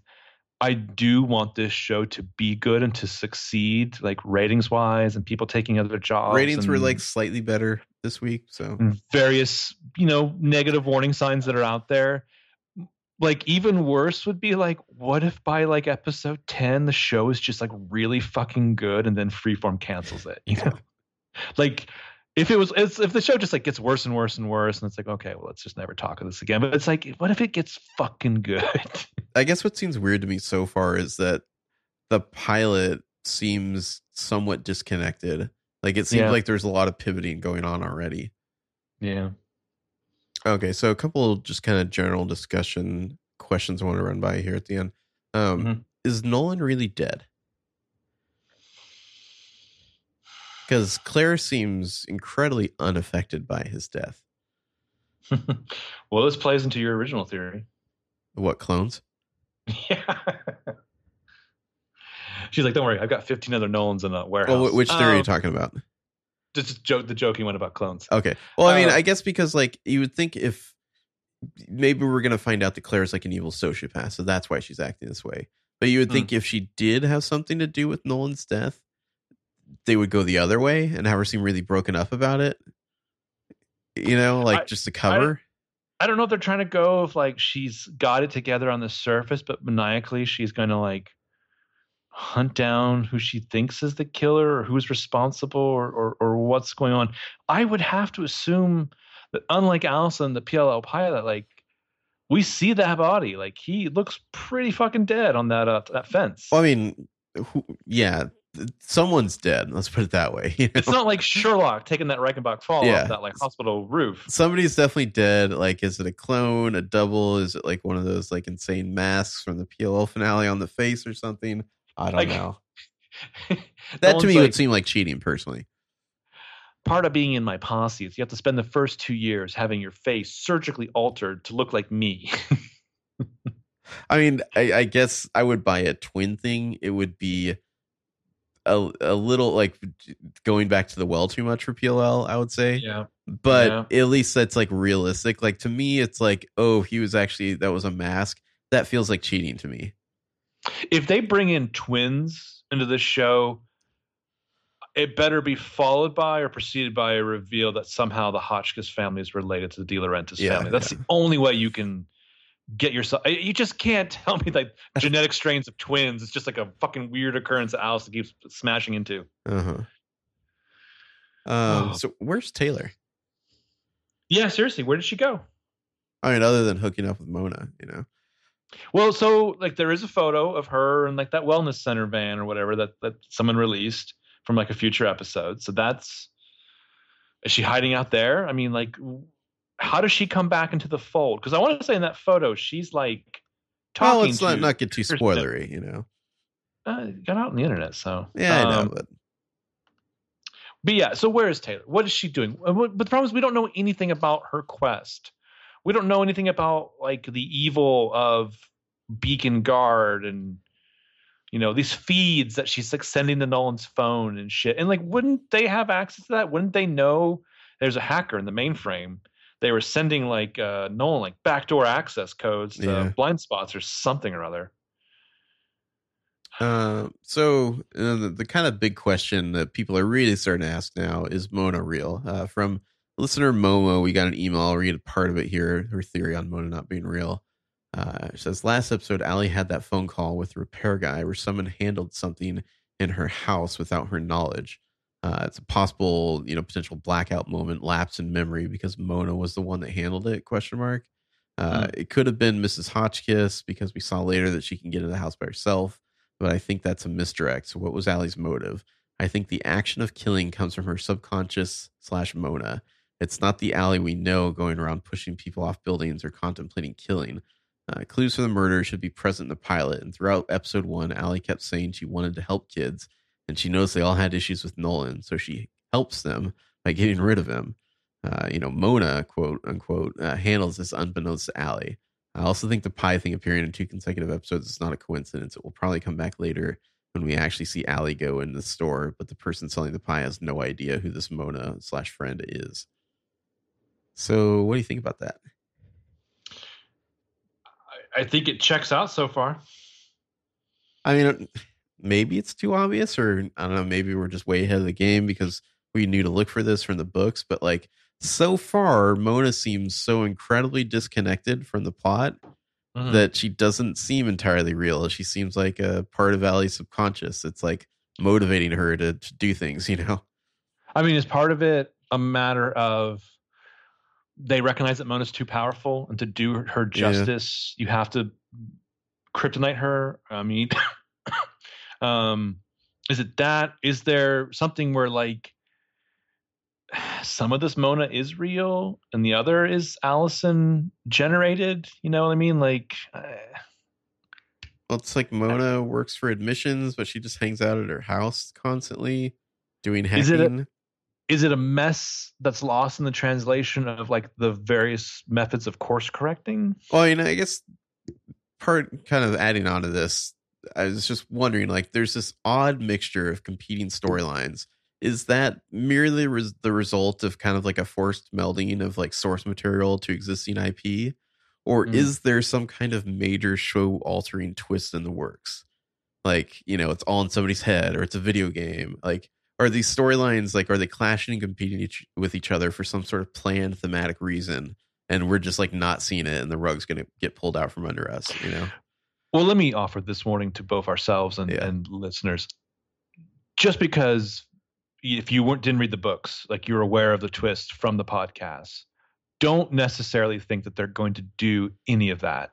I'm just wondering, show. Is there some sort of major shoe to drop and we're just not seeing it? Like, is there a reason that the show seems so sort of like discombobulated right now? Or is mm. that more just a kind of like a factor of them doing a pilot and trying to work with like, you know, fitting in P L L characters to the Perfectionist story? Like, you know what well, I mean? Like, is it just kind sense. of like slightly shaky writing, or is like, no, this is all planned for a reason? Well, both make sense. I could see that's the kind of thing though, where it's like, let's say a show's been on for five, or there's five scripts in the can that can't be changed. Uh-huh. And like you come onto the show and you're like reading what they've got, and you're like, well, if you continue on in this, this vein, you're fucked. But if you throw out your rule book and make a crazy twist here, you might have something. I mean, there might be that. Uh, it could be, it could be, could be both. I mean, I think the thing is, after you work so hard for the Twinster thing, is that a high that you're going to chase forever? Yeah. I mean, I don't know. We, you know, we need to talk to our, our friend of the pod who had read the pilot script and see was the, uh, the Mona thing at the end in there. Mm, it's a good question. Because you know who you are listening.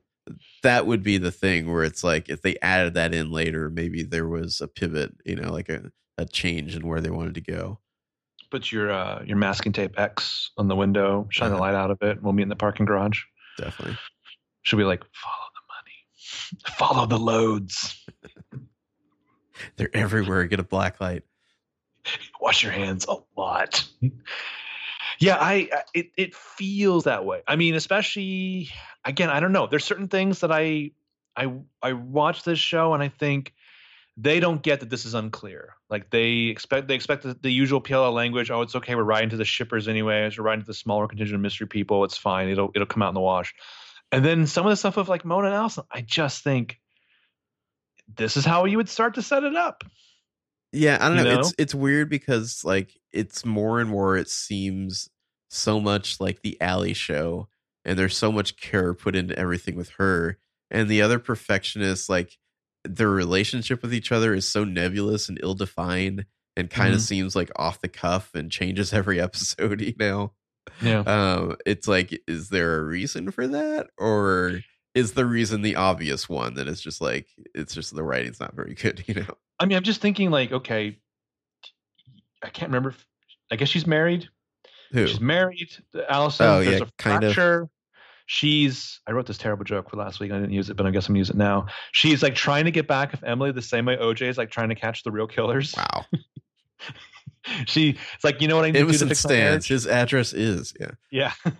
What I need to do to get back to my wife is I need to move across country and work on my degree and my career. And and leave my kids behind. But she's like, you know, she's landed. There's some some bullshit text messages we've seen. She's like got a rideshare thing. Do you know anyone? I don't know a soul. She gets to this house and like some part of her subconscious like splinters. And who does she conjure up but Mona? Yeah. Because contractually that's who's available.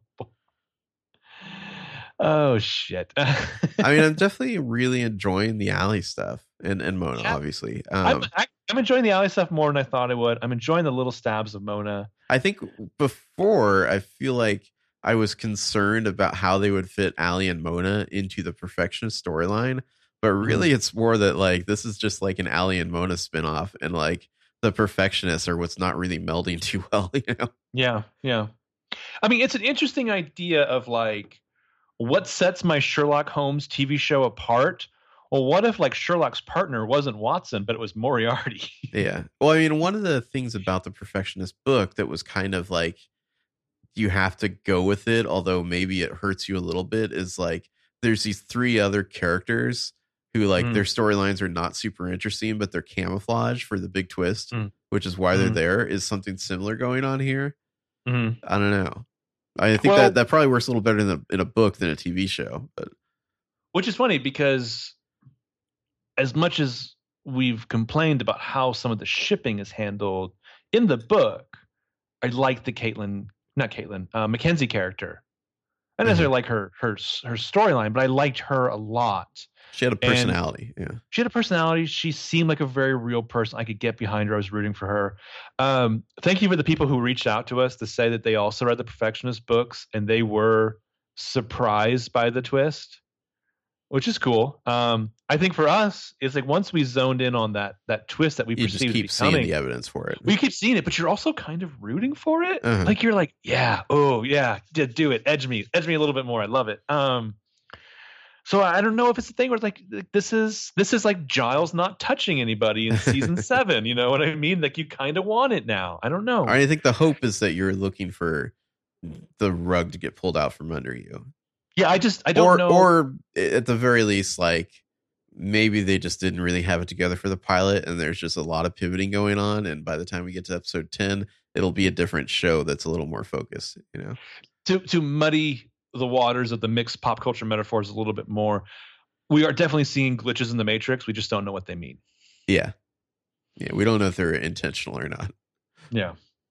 Uh, anyway, so that was the episode. Next episode is The Ghost Sonata by Joseph Doherty, written, directed by Roger Cummel. Um, if you want to get in touch with us, you can write us at we're, our Twitter is at Bros Watch P L two. Uh, our email is Bros Watch P L two dot com. If you'd like to support the podcast, you can also leave us a review in iTunes. We have four hundred fifty-one ratings now. Killing it. Mm-hmm. Way more than any other P L podcast. We're not even going to talk about Aiden.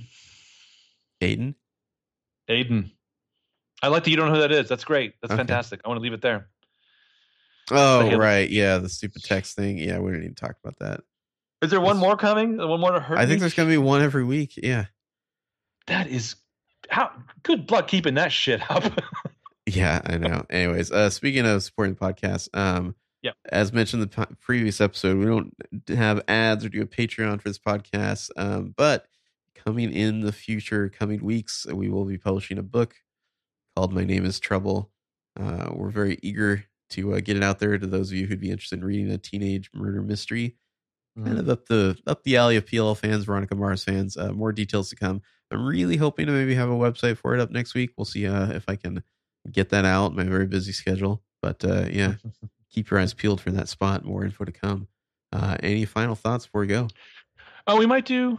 We might might might get together in your neck of the woods somewhere around the end of the season to maybe talk about Trouble. If anybody who's interested, oh, like um, a, a little meetup. I might do a little meetup if that, that would interest meetup. People. You know, L A meetup if that would interest yeah. people. Email us if uh, you want to meet up with our, our weird asses. We are fucking weirdos. Um, just big, stupid grossos. But like, it'd probably be right before, right after the finale, I would guess. I don't know. Could be next week. Who knows? You don't know. I don't know. Probably not. Probably not. No. Um. Yeah. So thank you again. Um. Is this real? Are we real? I, I'm just not sure. Maybe we're just bad writing. Uh, cue that cello music. All right. We'll be back next week. Bye-bye. Bye.